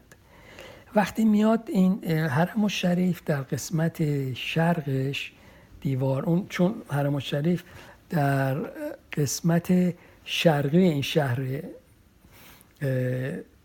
اورشلیم هست یا قدس هست. این قدس الان خیلی گسترش پیدا کرده، یعنی این شهر قدیمی که دور تا دورش دیوار سنگیه، بیرونش خیابون و خیابون‌های مختلفی از کلیساهای مختلف، خونه‌های مختلفی از چیزهای مدرن هست اینا، ولی این قسمت قدیمیش در شرق این حرم الشریف یک جای هست که میگه دشت ساحره هست و میگه که اینجا همه میان اینجا چیز میشن، موقع میشن که وقتی مردن توی اون دشت ساحره دفن بشن. یه تقریبا یه دره‌ای هم هست اینجا و میگه که در زمان خلافت عمر وقتی اومد اونجا به این دشت ساحره لشکرگاه بزد و چون به اون وادی نگریست گفت این وادی جهنم است. و اینجا ناصرخسرو میگه و مردم عوام گویند چنین گویند که هر کس که به آن سر آن وادی شود آواز دوزخیان شود که از آنجا برمی آید. خب همچین آدم محققی که میگه عوام گویند خودش بلند میشه میره اینجا، از این پایین میره، خیلی گودیه، میره اونجا. حالا ببینید گزارشش چی از این. میگه من آنجا شدم اما چیزی نشنیدم. یعنی با همه این ایمانش میره. حالا شما ببینید اگه الان امروز برو حج برای ما امروز بدن حتما یه چیزایی میشنن اونجا، ولی این مرد میره اونجا چون آدم خردگرایی بوده، آدم دانشمندی بوده و گزارش رو دقیق میده و میگه اینجا چیزی نیست. و بعد میاد داخل مسجد صخره یا قبة الصخره میره، اون سنگی که هست توضیح میده و میگه که چه چیزی هست، چه اندازه‌ای هست و اندازه این رو سخت و پایین رو به عرش میگه. و من از روی این حساب کردم به امروزی که عرش در اومد پنجاه و چهار سانتی متر، چون دیگه این تغییری نکرده از اون زمان، این گنبد تا زمین فاصله هیچ سنگه، هیچ تغییری ندادن و مقدار عرشی که میده، عرشا رو در کتاب‌های مختلف اندازه‌های مختلفی میدن و به دست من اومد که این پنجاه و چهار سانتی متر هست. و بعد از اونجا میره به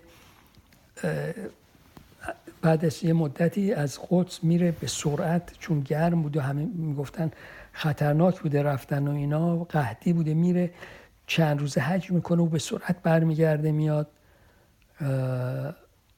قدس. و این یادداشته رو همونجوری که گفتم این مفصل بوده، خودش هم تو کتابش میگه، میگه من در جایی به طور تفصیل نوشتم. این گزارشاش خیلی بیش از اینا بوده، ولی این از اونا انتخاب میکنه برای مردم عادی و میذاره و ای کاش نمیکرد این کارو، همه اونا رو میذاشت. ولی خب اونم یه محصوری داشت، محصوریاتی داشته، یه چیزایی نوشته، نمیخواسته دست مخالفین بیفته، یه چیزایی بوده که در مورد مصر بوده یا در مورد خلافت بوده، مسائل ایدئولوژیک بوده، دینی بوده، عقایدش بوده، اینا اونا رو نمیتونسته بیاره و خب اونها رو نیاورده. و دلیل اینکه این یادداشت‌ها رو بعداً خلاص کرده اینه که اینجا میگه که من شرح مکه رو الان اینجا نمیگم، میذارم آخر سر میگم، یعنی بعد از اینکه همه سفراشو کرد، دو حج دیگه کرد، آخر سر وقتی که از مصر میاد بیرون این تازه شروع میکنه به حج و توصیف مکه و مدینه. و این دلیل بر این است که این ایشون این رو کتاب رو بعداً خلاصه کرده. بعد میاد میره بیت بیت اللحم، اون بیت اللحم کلیسایی کلیسایی رو که حضرت مسیح درش به دنیا اومده توصیف میکنه و اونجا میمونه. و بعد میره هبرون یا الخلیل که اونجا مزار حضرت موسی هست و ابراهیم و اونجا رو اونا رو نگاه میکنه میبینه. در قدس توصیف زیادی از مسجد اقصا میکنه و بعد از چیز از تعداد ستونهایی رو که میگه در مال مسجد صخره هست، دقیقاً همونی هست که امروزی ما توصیف امروزی هست، میره توضیحات خیلی زیادی میده در این مورد. و مزار سارا حضرت ابراهیم رو توصیف میکنه، مزار حضرت یعقوب توصیف میکنه و در همون بیت القمامه میره یا کلیسای رستاخیز میره و توصیف میکنه اونجا که چه نقاشی‌هایی هست، شیشه کشیدن روی نقاشی‌ها. از اونجا بعد میاد به اسقلان، اسقلان از اونجا سوار کشتی میشه، اسقلان الان در اسرائیل، میاد میره به به تینه، از اونجا میره به تنیس. تنیس جزیره است و خیلی شهر زیادی میده و ببخشید ما الان نیم ساعت دیگه وقت داریم، من خلاصه ترش کنم.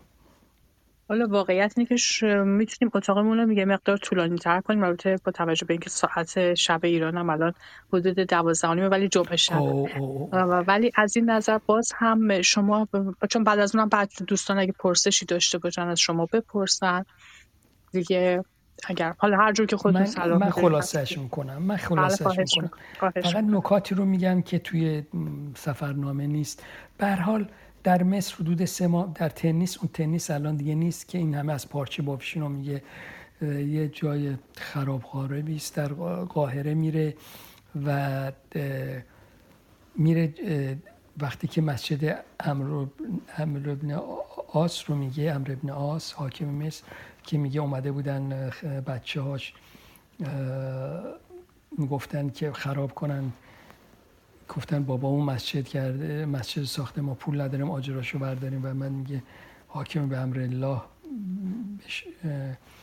صد هزار دینار میدن. اونجا در کنار اون جزیره منیل روز روزه است، از ناصر خسرو از مقیاس‌ها و نشان‌هایی میگه که آب نیل رو اندازه میگیره. اینا الان هست تو جزیره منیل روزه هست. اینها یک ساختارایی بودن که یعنی یه چاهایی بودن، وسطش یه میله‌های مدرجی بود، کناره چاه‌ها به رود رودخانه نیل وصل بود، آب نیل می اومد اینجا، اینا مدرج بود، هرچی آب بیشتر میرفت بالا آب نیل ساحل رو میپوشون با رسوبات حاصلخیزش، کشت و کار بیشتر بود، مواد غذایی فراوان‌تر بود، خلیفه بیشتر مالیات می‌گرفت، هرچی کمتر بود کمتر مالیات می‌گرفت.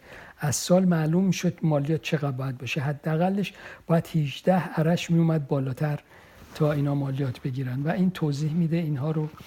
بعد بعد میاد به مسجد جامع که میگه در اونجا نشستن، چک و قباله می نویسن.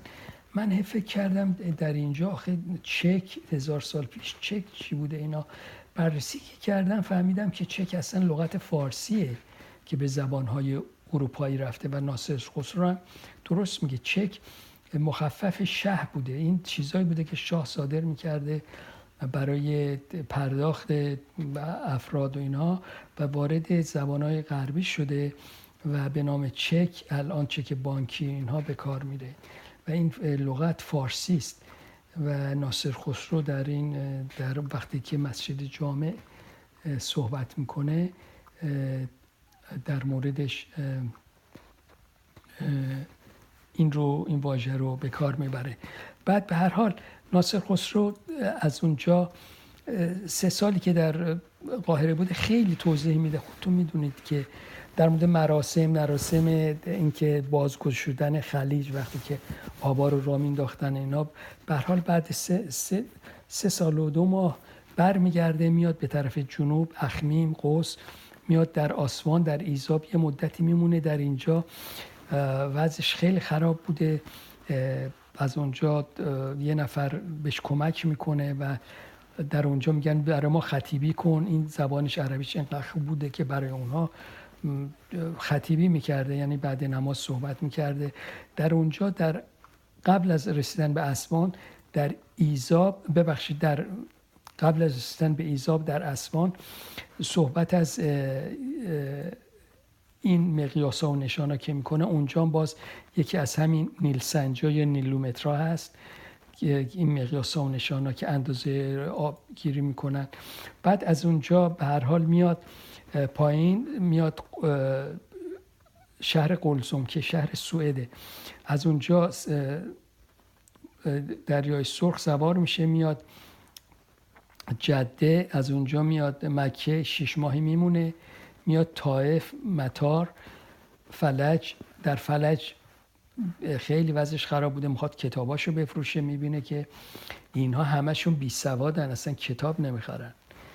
و خلاصه اون یه مسجدی رو نقاشی میکنه، اینا اینقدر بدوی بودن همیشه میگه با سپر و شمشیر اومدن مسجد، میان تحسین میکنن. یه شعری هم نوشته بوده، میگن که اگر تو این مسجد رو واسه ما نقاشی کنی ما صد من خرما بد میدیم. این میگه که برای پنج منش اینا جنگیدن با یه قبیله دیگه، ده ها نفرشون کشته شون، اینا به ما صد من دادن، خلاصه سه ماهی که اون بودیم سه ماهی که اونجا بودیم زندگی ما رو نجات داد. به هر حال میاد لحظا شرق عربستان، در شرق عربستان اونجا یه حکومت یه ایرانی قرمطیان حکومت سوسیالیستی را انداخته بودن، یعنی همه چی هر کسی می اومد وسایل کار مجانی بهشون دادن، کمکشون کردن، وام بهشون دادن بدون نزول. و البته آدمای مذهبی هم نبودن، گفته بودن اون سلطانی که اونجا بود بچاش بودن، ابو سعید نامی بوده که بچاش بودن، میگن که اگه خواستید نماز بخونید نخوندید. اونا گوشت سگ و گربه رو میخوردن، گربه رو سگ انقدر چاقش میکردن با خرما که مثل گاو فربه بشد میخوردن، و میگه سر هر حیوانی هم بغل گوشتش میذاشتن. حالا من دیگه میاد اینجا بصره، اونجا دیگه از فلج مخاصه بره بصره، تالان بصره نرفته بوده، پولم نداشته، هیچی، تمام اندوختش از بین رفته بوده تو همین راه. و به هر حال یه شتربان، شتر اون موقع سه دلار ببخشید سه دینار بوده و کرایه شتر از فلج تا بصره یه دینار بوده. عربه میگه من سی دینار میگیرم ببرم تو بصره، میگه من کسی رو نمیشناسم اونجا، میگم باش.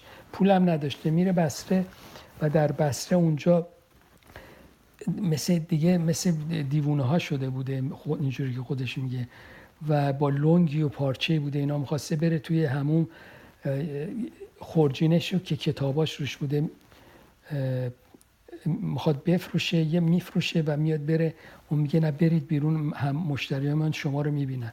یعنی وضعشون اینقدر خراب بوده، توی این سرما میاد بیرون، بچه‌ها بهش سنگ میندازن.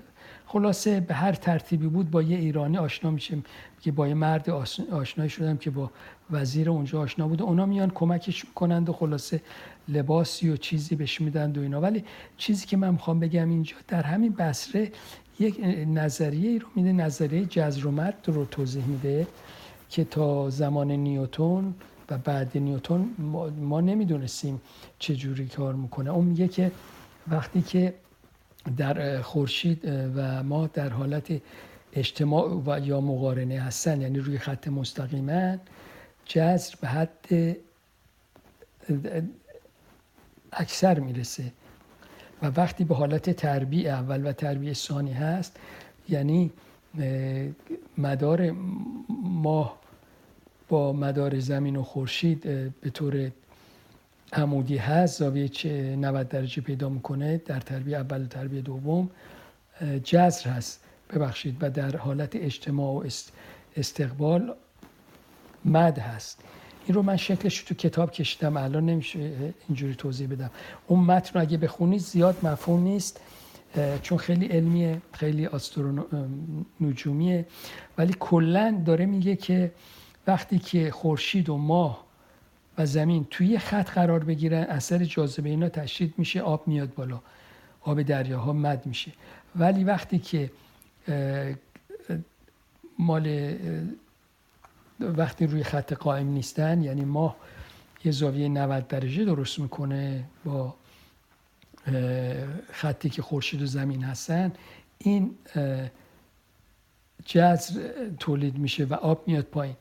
و بعد در هر حال ناصرخسرو در ارجان باز با یه نفر صحبت میکنه در زمینه علم و فلسفه و بعد آبشار شمشیر برید رو میگه و من این رو پیدا کردم، این بین پاتاوه و مارگونه در جنوب دهتشت بالای یاسوچ هست. میگه که آب از شکاف دره تنگ بود، آب از شکاف از شکاف کوه می اومد و عوام میگویند، باز اینجا میگه عوام میگویند که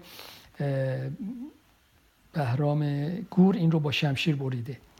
اتفاقا دقیقا همینجوره، یعنی یه دره‌ای است، یه کوه سنگی هست، آبشار از اون بالا میاد و یه شکاف خیلی باریکی است و محلیان به این رو میگن آبشار بهرام بیگی. و از نکات دیگه که من بخوام بگم، وقتی که از تون میره به فردوس یه رکابداری باش میفرستن، میگه اون رکابداره میگه در گناباد یکی از دوستای من بسا اون رکابداره بهش میگه، میگه که موقعی بود که چند نفر میخواستن برن و دزدان حمله کردن به اینا، یکی از اینا خودشو انداختن توی آب، توی یکی از این قنات ها و این یه پدر مشفقی داشت اومد هفتصد رسن گزن کردن تا این قنات، یعنی اینقدر قنات عمیق بود. این قناتی که ناصرخسرو میگه الان هست در گنابات هست به نام قنات قصبه، از زمان هخامنشیان ساخته شده. این تقریباً دو هزار و پانصد سالشه. تعداد چاهایی که دنبال هم زده شده چهارصد و بیست و هفت است و حدود سی چاه مادر چاه، یعنی اولین چاهی که زدن چاه عمده سیصد متر. این طول این چاه ها در طول سی و سه کیلومتر میره و آبش هنوز مصرف میشه. این کلش بود. بعد کل این سفر سفرنامه بود. بعد من تصمیم گرفتم دو سه دقیقا بگم در مورد رفتنم به افغانستان و کتاب سفر دیدار که من به ترتیب یه نفر رو پیدا کردم، گفت اگه تو بیای توی تاجیکستان بیای و خودتو برسونی به فاروق، من تو رو یه نفر رو پیدا میکنم که برسه ببردت به جرم مقر مزار ناصرخسرو. من رفتم اونجا، وبا اومده بود، بعد اونجا تاجیکستان اون قسمت ها اسلامیون افراطی گرفته بودن، گفت نه یا خطرناکه نمیشه، بعد وبا اومده بود، ولی من تا اونجا رفتم. به هر حال گفتم من میرم. من خودم اونجا توی هتلم با چند تا افغانی ملاقات کردم، اونا گفتن اگه تو بیای توی فیض‌آباد ما تو رو میبریمت. به هر حال من خودم رسوندم، از اومدم از از دوشنبه رفتم به پویان پنجه شیخان پویان پنجه مرز تاجیکستان افغانستان. از اونجا رفتم قندوز، طالقان، بعد فیض‌آباد رفتم. اونجا چهارده تا پلیس مسلح با من فرستاد، رفتیم جرم. اونجا که رفتم گفتن مغارش تو جرم نیست، تو حضرت سعید سه کیلومتر اینجاست، الان هم طالبان گرفتن نمیشه بری و خلاصه. ما اونجا شبی موندیم و یه نفر گفتن یه نفر رفته، اون یه نفر گفت حالا بیا خونه من. شب مون رفتیم موندیم، گفت بذار من با سازمان آقاخان، اونجا آقاخان کارهای عمرانی میکنه مثل سپاه بهداشت زمان شاه، سپاه دانش، پل میزنه، مدرسه میسازه از اینا. گفت ما ماشین داره میره میاد اونجا، ماشین بیسیم هم هست، امنیتش بیشتره، کمتر هم حمله میکنن به اینا اگه خواستی. بعد گفت رفتیم اونجا، روز بعد رفتیم. آقاخان گفت نه بابا نمیشه، خطرناکه، نمیرم. خلاص گفتم من تا اینجا اومدم اینا بریم. نشسته بودیم اینا هی دو سه ساعت التماس کردیم، گفت به هر حال به خاطر گل روی تو من میفرستم. چهار پنج نفر دو تا دو تا ونت با بیسیم اینا ما رو همراه کردن و ما رفتیم حضرت سعید و اونجا ما شب خوابیدیم حضرت سعید و اونجا من رفتم مقبره ناصرخسرو رو دیدم. ذریحه چوبی داره و اونجا آیه های با خط سیاه روش نوشته، عکسشو من تو سفر دیدار انداختم و اونجا در حال تعمیر بود. الان بعدن دیدم، بعد که ما آمدم مؤسسه آخان تعمیرش کرده. از اونجا رفتیم بعد به سپجمی، زنی که اولین بار ناصرخسرو رو پناه داده وقتی ناصرخسرو فرار کرده. اونجا قبر مح... خیلی قبر ساده‌ای بود، روش لحافه انداخته بودن. بعدش هم رفتم دشت اوشنگان و قبر سید سهراب، میگه از از یزد بوده، عاشق ناصرخسرو میشه، میاد اونجا از شاگردان ناصرخسرو بوده و ناصرخسرو رو بعد از ناصر خسرو اینجا تبلیغ می‌کرده. بعدش هم برگشتن که به تاجیکستان و برگشت به آمریکا، در کشم مزار برادر ناصر خسرو ابو سعیده که باش رفته، که من اونجا رو دیدم و عکس گرفتم و منتشر کردم تو کتاب سفر دیدار. این خلاصه صحبت‌های من بود. خیلی ببخشید اگر که روده درازی کردم. بسیار هم عالی بود، بسیار هم شنیدنی بود. واقعا خسته نباشید و خیلی خوشحالیم که این مسیر رو که به هر حال مسیریه که چه در قدیم چه در حال حاضر مسیر از یک جا بعد واقعا مسیر خطرناکیه. اینو من خودم مطمئنم، چون حداقلش اینه که الان از قسمت ترکیه و سوریه و لبنان و اینها الان واقعا سالهاست جنگ جنگ داخلیه. و یادم با هم یکی صحبت میکردیم، برای اینکه دعوتتون کردم من گفتیم که اصلا اون قسمت رو الان دیگه بسته است راهش. حالا این قسمت بدخشان هم فکر میکنم شما زمان جنگ داخلی تاجیکستان بله بله. بودید بله, بله و افغانستان خیلی خطرناک بود، خیلی همش نیروهای آمریکایی بودن اونجا، نیروهای افغانی بودن، طالبان بودن. ما از طالبان هم رد شدیم، کاری با ما نداشتن. یعنی بچه هایی که با من بودن گفتن اینا طالبانن، سر پول وایسته بودن.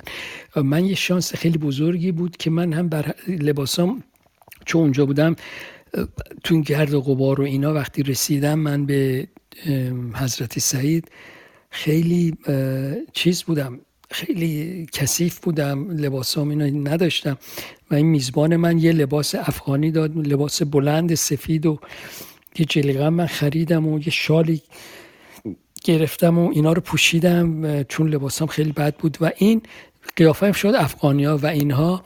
من به طور تصادف این کار کردم و این واقعا من فکر کنم زندگیمو نجات داد، چون من قاطع اونا بودم اونا متوجه نمیشدن. اگه من به همون پیرن آستین کوتاه و اینا، مثلا من عینک داشتم، گفت عینک عینک دودی تو وردا وردا که مثلا مشخص نشه با همون لباسا. اگر مثلا من با همون لباس شلوار و با همون پیرن که داشتم اونا رفته بودم متوجه میشدن، حتما یه گروگان خوبی بودم واسه شون. ولی خب اینا متوجه نشدن، من قاطع اینا بودم، هممون مثل هم بودیم و اینا و زنده برگشتم. خلاصه خیلی شانس آوردم.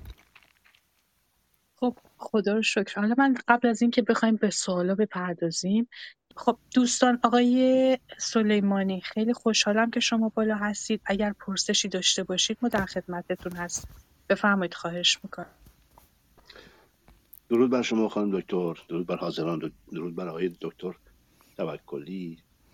من در تمام کتاب‌هایی رو که ایشون نوشتن خواندم و همینطور که یادتون هست این سفرنامه رو معرفی کردم و الان خیلی خوشحالم که صدایشون رو شنیدم و اصلا انقدر جذاب حرف زدن که من سوالام یادم رفت و ترجیح میدم که سوالی نپرسم و فقط احساساتم رو بیان بکنم در یکی دو دقیقه.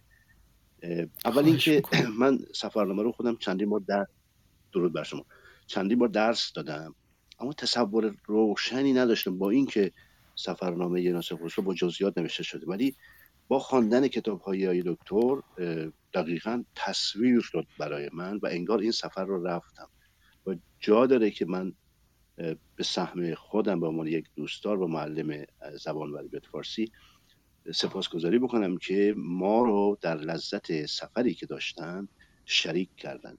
کتاب‌های ایشون سفر برگذشتنی و به اصطلاح زیارت ناصر خسرو در واقع جزء کتاب‌های دلیه و آدم وقتی میخونه خودش متوجه میشه. یعنی من اینجا نوشتم که از کتاب‌های بی ادعایی که وقت انسان رو خوش میکنه. حقیقتا این احساس من دست داده و دوست داشتم که این چند کلمه رو بگم و به نشانه سپاس تنها کاری که من به عنوان یک معلم میتونم بکنم اینه که کتاب‌های آقای دکتر رو معرفی بکنم.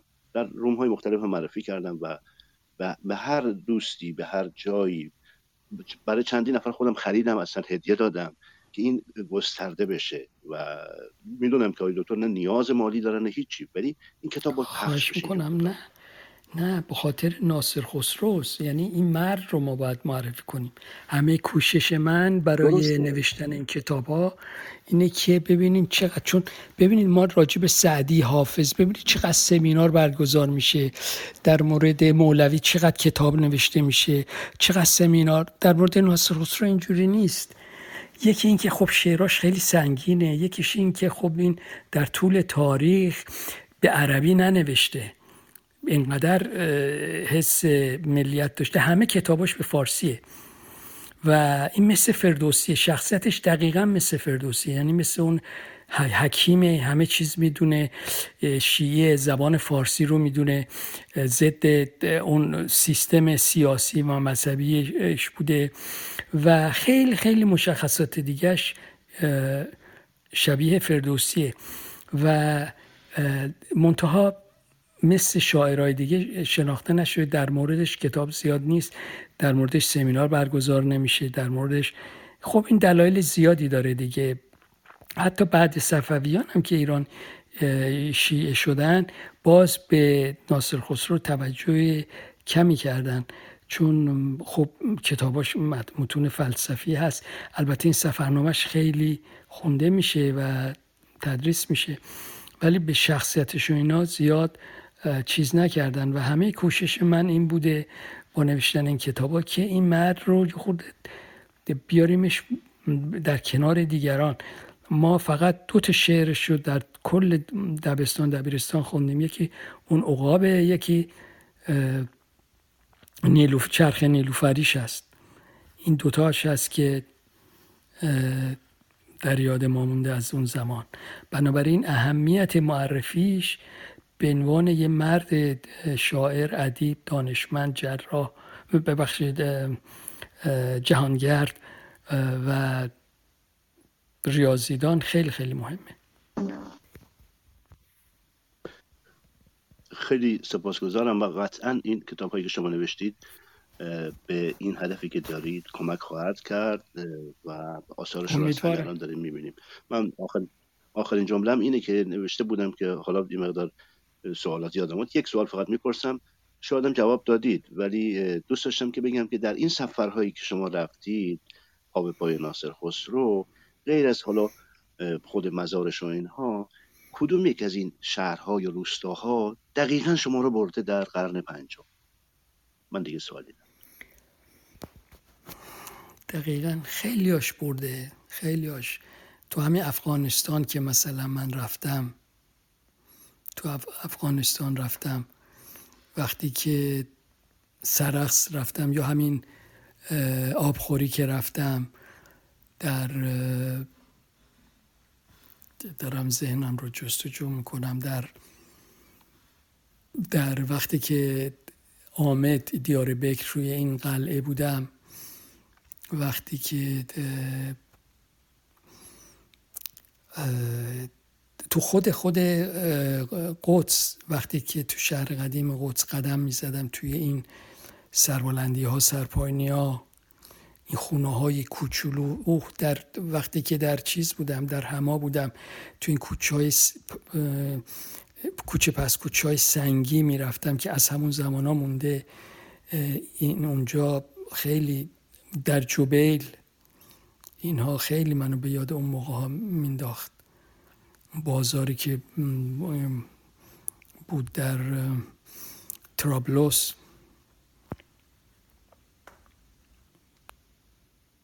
خیلی متشکرم آقای دکتر. آقای سلیمانی خیلی ممنون. خب آقای دکتر کاظمی، آقای دکتر کاظمی بفرمایید، خواهش میکنم.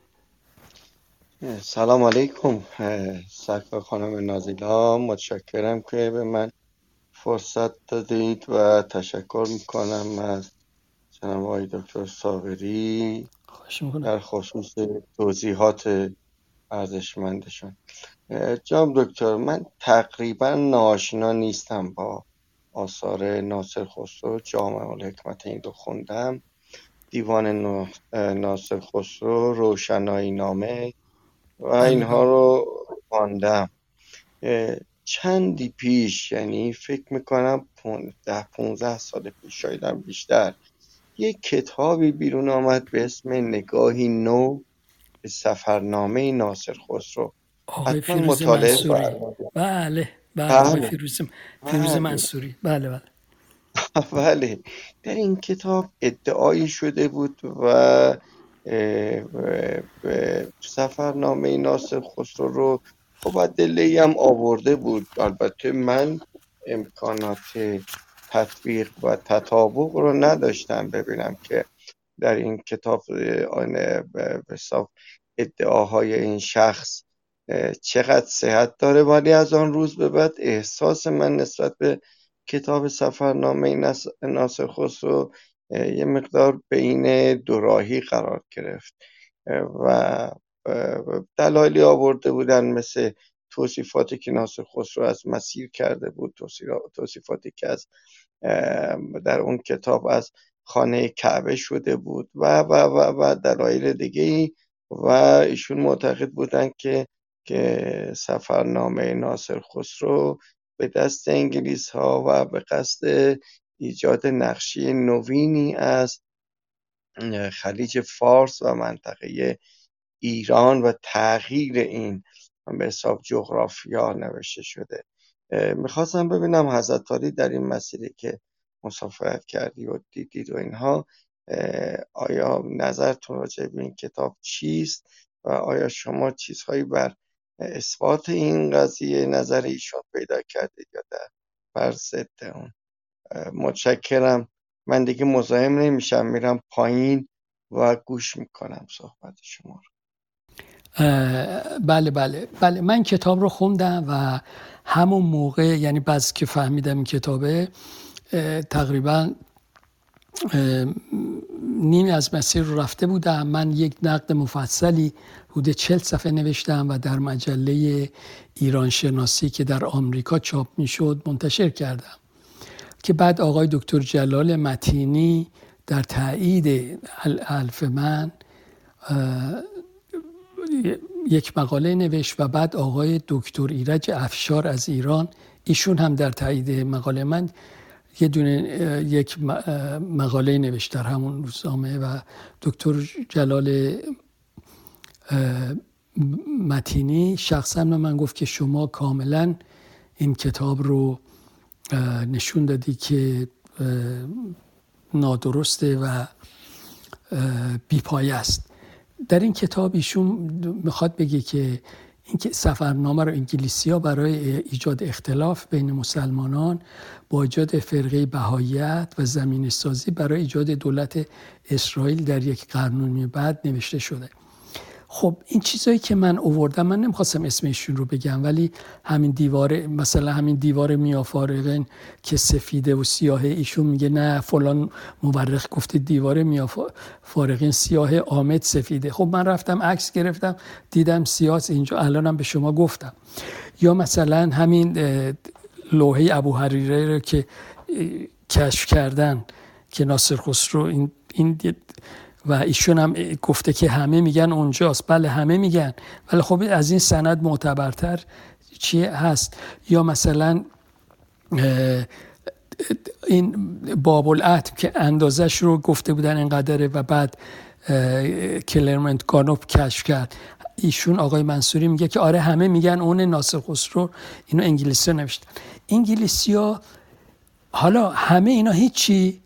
نسخه‌ای که ایشون اشاره میکنه مال هزار و هفتصد نسخه شفره که هزار و دویست و نود و چهار قمریه. خب اون موقع میشه تقریبا هزار و هشتصد و هفتاد و چهار. خب اون موقع انگلیسی‌ها هنوز در اون موقع نبودن، موقعیتی بودن که اینو بسازن. ولی خب من یه نسخه پیدا کردم مال دویست و هشتاد و هشت سال پیش از اون، یعنی مال قرن مال هزار و شش قمریه، هزار و شش قمری یعنی چهارصد سال پیش که انگلیسی‌ها تو فکر نبودن که اسرائیل رو درست کنن یا بهایت رو درست کنن. آخه این چه حرف بی سندیست میزنید، میدونید؟ و در من تو این چهل صفحه این این رو من چاپ کردم در پایان سفر دیدار. این رو من ثابت کردم به قول دکتر جلال متینی گفت شما ثابت کردی واقعا. دکتر افشار هم همچنین نوشتن. ایش اینام این دو تا شخصیت برجسته ادبی ما چیزایی رو افسودن به حرفای من. من یک یک تمام اینو گفتم. تازه من میتونستم این رو به اندازه صد صفحه بنویسم. یعنی این کتاب این اصلا مهمله، بالکل مهمله. در در چند دهه اخیر سعی میکنن شخصیت‌های ما رو از ما بگیرن. حالا از مولوی رو یکی میگیره، نظامی رو یک کشور میگیره، ابن سینا رو یکی میگیره، ناصرخسرو رو یکی میخواد بگی نه این این اینها هست، ولی که خب نادرسته. و من توی اون آخر این کتاب سفر دیدار تمام دلایلم آوردم، یه مقدارش هم الان بر شما گفتم. به هیچ وجه من بیش از پیش به عظمت دید علمی این مرد واقف شدم، به دقت نظرش که واقعا عجیبه. هزار سال پیش ما الان من تز... بین تحصیل کرده هامون نمی بینم یه همچین دقتی با همچین قلمی اینو توصیف کنم. من رفتم دیدم اونجا رو، وقتی مثلا این دیوار وقتی که این دیوار آمد رو میگه دیوار شهر آمد رو، من رفتم از پلاش ساعت‌ها رفتم بالا، از دروازه‌اش رفتم بالا پایین، رو این دیوار راه رفتم، رفتم دیدم، نگاه کردم، دور شهر رفتم. این توصیف که می‌کنه دقیقاً همونه. یا جاهای دیگه، یا مثلا حرم الشریف وقتی این بابا رو میگه که این سفرنامه به دست من، یکی یکی رفتم همه اینا رو دیدم. شهرایی که میگه اینجا کشاورزی داره رفتم دیدم و به دقتش واقعا. یا مثلا در مدینه رو وقتی توصیف میکنه، قبر بقیع رو توصیف میکنه، یا مکه رو و این بابهای مسجد الحرام میگه، اینا رو همه رو من رفتم دیدم و واقعا حیرت میکنم از توصیف و خوبی. و حیرت من بیشتر اینه که در اینقدر معجز و در خلاصه کلام این همه حرف میگه، یعنی معجزه میکنه، با حداقل کلمات بیشترین توضیحات رو میده. آدم یاوه‌گویی نیست مثل خیلی مثلا سفرنویس. شما برید مارکو پولو رو بخونید ببینید چه چیزهای مزخرفی نوشته، چه چیزهای احمقانه‌ای نوشته که اصلا باور کردنی نیست. به طور که اون کسی که واسه مارکو پولو نوشته برخی جاها میدونه میدونه که خودش دروغ میگه، که باور کنید که این آقای مارکو پولو راست میگن. چندین جای کتابش باور بفرمایید آقای مارکو پولو همینا رو دیدن. خب لزومی نداره اینو بگه. ناصرخسرو دقیق همه اینا رو گفته و اون کتاب اصلاً ارزشی نداره. و من فکر کنم با این مقاله که من نوشتم اون حساب و کتابش تموم شده. خیلی متشکرم از توضیحتون. فکر کنم که حسین جان هم باید سوالی داشتن. بفرمایید. می‌کنم آقای احمدی بفرمایید. من سلام عرض می‌کنم خدمت همه دوستای عزیز و سروران گرامی که توی این روم هستن. مخصوصاً به دکتر صابری عزیز خوش آمدید. لطف کردید. من از شنیدن صدای شما و توضیحات شما خیلی لذت بردم آقای دکتر. واقعیت اینه که ما از روزی که شروع کردیم، ممنون از شما، روزی که شروع کردیم سفرنامه رو خوندن، من دفعه اولی بود که این کتاب رو دست گرفتم و شروع کردم ورق زدن و دیدن. دو تا موضوع برام مهم بود گفتم با شما در میون بذارم. یکی این که خب قاعدتاً ما در عصر کنونی دسترسی داریم به نقشه ها، جی پی اس ها و ساختارهایی که میشه این مسیر رو و محیط رو کامل دید. اون موقع خب این امکانات نبوده با این وضعیت و صرفا میشه به سفرنامه های دیگه یا به اون کسایی که اون مسیر رو میرن این موضوع رو اطلاق کرد و اطلاعات گرفت. میخوام ببینم که اولا تو ابتدای سفر ناصرخسرو میدونسته که همچین سفری به این طولانی خواهد داشتنی خودش رو برای چند و چند سال سفر آماده کرده بوده، چون ما هنوز به میانه کتاب هم نرسیدیم. این سوال من، شما بفرمایید، من بخش دکترا میپرسم. من فکر میکنم بر اساس قرائن و شواهد خوندن کتابای دیگه‌اش و به خصوص اشعارش، بله این یه تحول روحی پیدا کرده بود و میره میرفت که بره از منبع خودش، از منبع علم، از منبع اسلام واقعی در نظر خودش کمک بگیره و آموزش ببینه. بله، برای اینه که گفتم از این مسیری میره که برخلاف مسیری بود که خراسانی‌ها میرفتن، که میرفتن به بغداد خیلی راحت سرراستر بود. این میاد میره مسیر طولانی از کشورهای چندین، الان ناصرخسرو از یازده کشور که الان یازده کشور شدن اون منطقه، از این کشورها میره و به نظر من این میرفت که بره و میدونست که طولانی هم میره. بله، ممنون از شما. و یه موضوعی که میخوام بپرسم خیلی شفافتر اینه که من وقتی مسیر حرکت ایشون رو با جی پی اس محاسبه کردم با آدرس های الان، یعنی جاده های الانی، یه چیزی هول و هوش چهارده هزار تا هفده هزار کیلومتر مسیر طی کرده ایشون. آیا جاهایی هم که ما دیدیم همه در مورد این صحبت میکنن که مدت زمان سفر ایشون هفت تا هشت سال بوده، یعنی میگن آقا یه سفر هشت ساله، هفت ساله تقریبا. با بررسی که شما کردید یعنی واقعا امکان پذیر بوده هفت سال این مسیر؟ چون ما زمستان ها رو هم داریم تو اون دوره زمانی. این هم پاسخ بدین، مرسی. بله، در شش سال و سه ماه و بیست و دو روز اینجوری که آقای دکتر دبیر سیاقی جمع زدن ایشون رفته. بله، روزی شما میتونید پنج شصت کیلومتر برید. البته ماها الان که همیشه رفاه داشتیم اینا شاید نتونیم، ولی اونا زندگی عادیشون بوده، همیشه اینجوری میکرد. و ناصرخسرو آدم قوی هیکل و قوی بنیه‌ای بوده، اونجور که خودش توصیف میکنه. از خانواده خیلی برجسته‌ای بوده، از خانواده‌های ظاهراً زردشتی بودن که مسلمان شدن یکی دو نسل قبلش، و تغذیه خیلی خوبی داشته و خب خودش هم اطلاعات پزشکی و غذایی اینا زیاد داشته و این رو پیاده میرفتن یا با استر یا با اسب میرفتن و این امکان پذیر بوده. بله،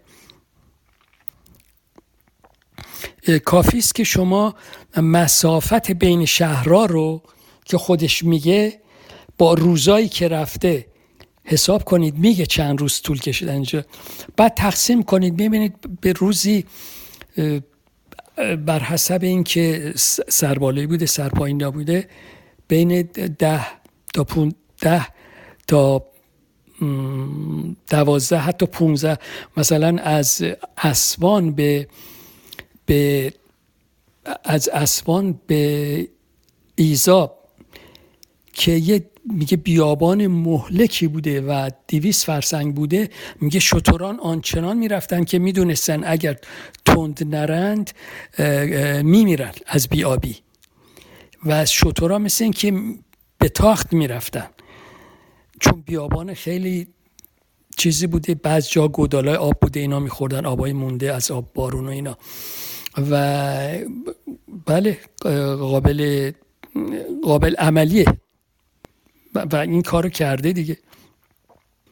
خیلی متشکرم آقای دکتر، خیلی ممنونم از وقتی که برای ما گذاشتید. خواهش میکنم از همه‌تون از... که به حرفای من شنیدید در مورد مرد بزرگ. خوشحالم و امیدوارم سعی کنید بیشتر بشناسیدش. حالا واقعیت اینه که میدونم همه لذت بردن، وگرنه این استقبال نمیشد. استقبال خیلی خوبی شد از روممون و دوستانی هم که آمدن، هر کدومشون واقعا هم خودشون کتابو خونده بودن و هم این که معرفی هم کردن. فکر میکنم آقای دهقانپور هم صحبتی دارن. بفرمایید آقای دهقانپور، خواهش میکنم. بله بله، خواهش میکنم. شب بر همگی خوش. سلام آقای دکتر، خیلی خوشحالم که سلام صدای گرم شما رو شنیدم، خیلی عزیزی. خانم دکتر، من می‌خواستم پیشنهاد کنم بعد از این سفرنامه ناصرخسرو سفرنامه‌های دکتر رو بریم. ما یه ناصرخسرو دومی رو در خدمتشون هستیم. خیلی واقعا شگفت زده شدم از این همه واقعا وصفی که شد و زحماتی کشیدن این بزرگوار که تمام طول این مسیر رو به هر حال یه مدت خودشون طی کردن و به قولمون نامای ابوالحسن ابوالحسن هم در واقع به نوعی یک تصویر سازی شد تا اون نسبت اون متنی که آدم میخونه و اون چیزی که در کتاب آقای دکتر هست آدم احساس میکنه که واقعا در اونجا قرار گرفته. به زبان امروز ما با شرایط امروز ما واقعا از شما تقدیر و تشکر کنم. من واقعا سوال خاصی نداشتم، فقط می‌خواستم قدردانی بکنم از زحماتی که بزرگوار. خیلی متشکرم. از شما خانم دکتر مخصوصا شانسی رومی رو تشکیل دادین و واقعا تقدیر و تشکر بکنم. خیلی متشکرم. واقعا همونطور شما گفتین حیفه ما واقعا این بزرگان رو نداریم امروز امروز تو جامعهمون تو زندگیمون نداریم، اینها رو ازشون دوریم، در حالی که گنجینه‌های خیلی بزرگی هستن. حالا کام بزرگی خانم دکتر برشد حوزه ادبیات کهن که معرفی کنن این عزیزا رو ما، مخصوصا ناصرخسرو هم که هم دو شما گفتیم واقعا از تک ستاره‌های این آسمان ادب ما هستن و فقط ادب هم نه، واقعا تو همه زمینه‌ها، ولی متأسفانه ناشناخته موندن و این کام موثری در معرفی بزرگوار به جامعه امروز و بلکه مراجعه کنیم و بتونیم از اون حکمت و از اون دانش بیشتر فرا بگیریم. خیلی متشکرم از شما. من فقط قصدم تشکر بود و واقعا دست مریضات گفتم به شما عزیزم. لطف دارید. سپاسگزارم. خیلی ممنونم آقای دهقانپور، واقعا لطف کردید و لطف هم کردید که بالا بودید، در در, در کنارتون بودیم، خوشحال شدیم. خب به هر حال من خوشحالم از اینکه مهمان عزیزی امشب داشتیم که ما رو حالا از دفعه دیگه که می‌خوایم متن رو بخونیم همه دوستانی که اینجا هستن حتما با دید دیگری خواهند خواند، همون دیدی که همیشه دوست داشتم نسبت به متون کهن داشته باشیم. یعنی متون کهن فارسی رو ما فقط یک متن صرف ادبی نمیدونیم دیگه، میدونیم که باید دیگه در آنها در جستجوی چیزهای دیگری باشیم. اگر سفر رو مثل آقای دکتر ما نرفتیم اینطوری، ولی میتونیم مجازی بیایم درباره شهرها یک تاریخی تاریخچه بگیم، تاریخچه مختصری درباره هر کدوم از این شهر رو بگیم. آقای دکتر توکلی خواهش می‌کنم اگر صحبتی یه... دارین در پایان خوشحال میشیم بشنویم. خواهش کنم. یه نکته هم خواستم بگم، چون من حدود دو هزار عکس گرفتم توی مسیرم، خب همه‌شو نمیشه گذاشت تو کتاب، ولی مقدار زیادیش رو من دوی در اینستاگرام خودم به نام محمد رضا نقطه توکلی صابری، این سفر برگذشتنی، سفر ناصرخسرو رو و سفر دیدار، این اینا رو عکساشو گذاشتم اونجا. عکس‌ها رنگیه چون تو کتاب زیاد سیاه‌سفید دقیق دیده نمیشه.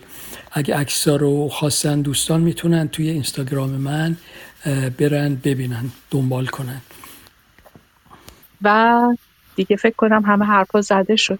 آقای دکتر کلام پایانی اگر داشته باشین خوشحال میشیم بشنویم.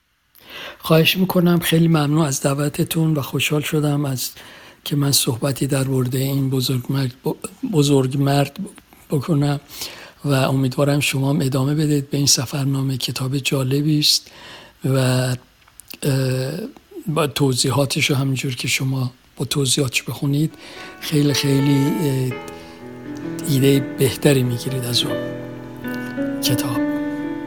حتما هم همینه. شب همگی، شب و روز به همه خوش، وقت همگی بخیر.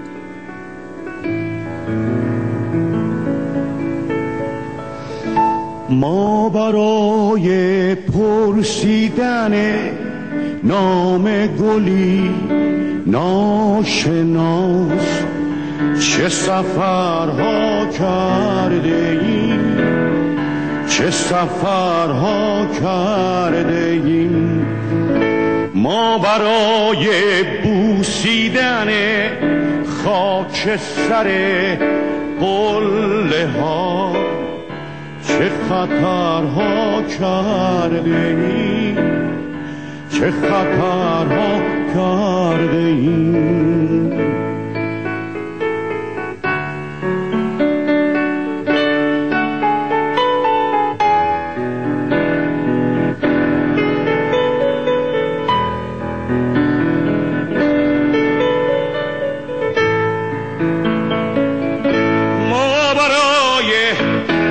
چه ایران خانه خوبان شبان رنج دوران برده ایم، رنج دوران برده ایم.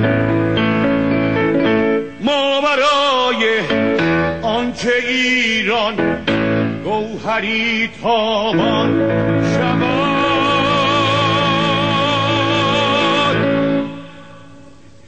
خون دلها خوردگیم، خون دلها خوردگیم.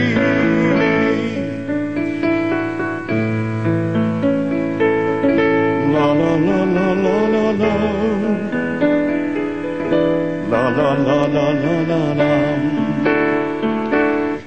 La la la la la la la.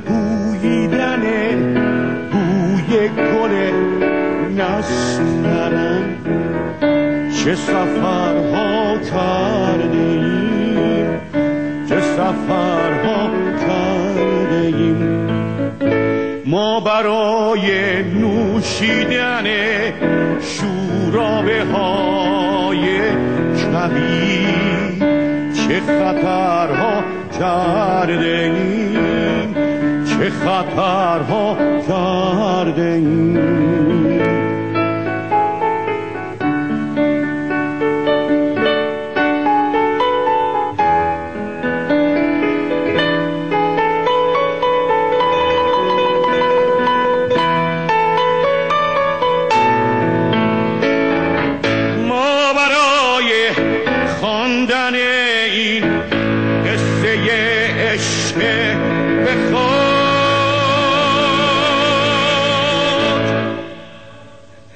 رنج دوران برده ای، رنج دوران برده ای،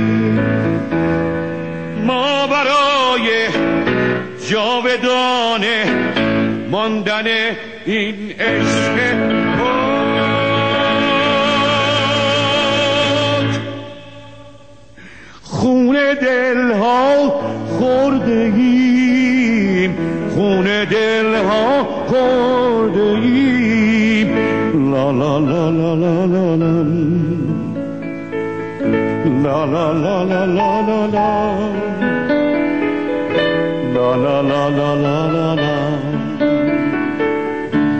لا لا لا لا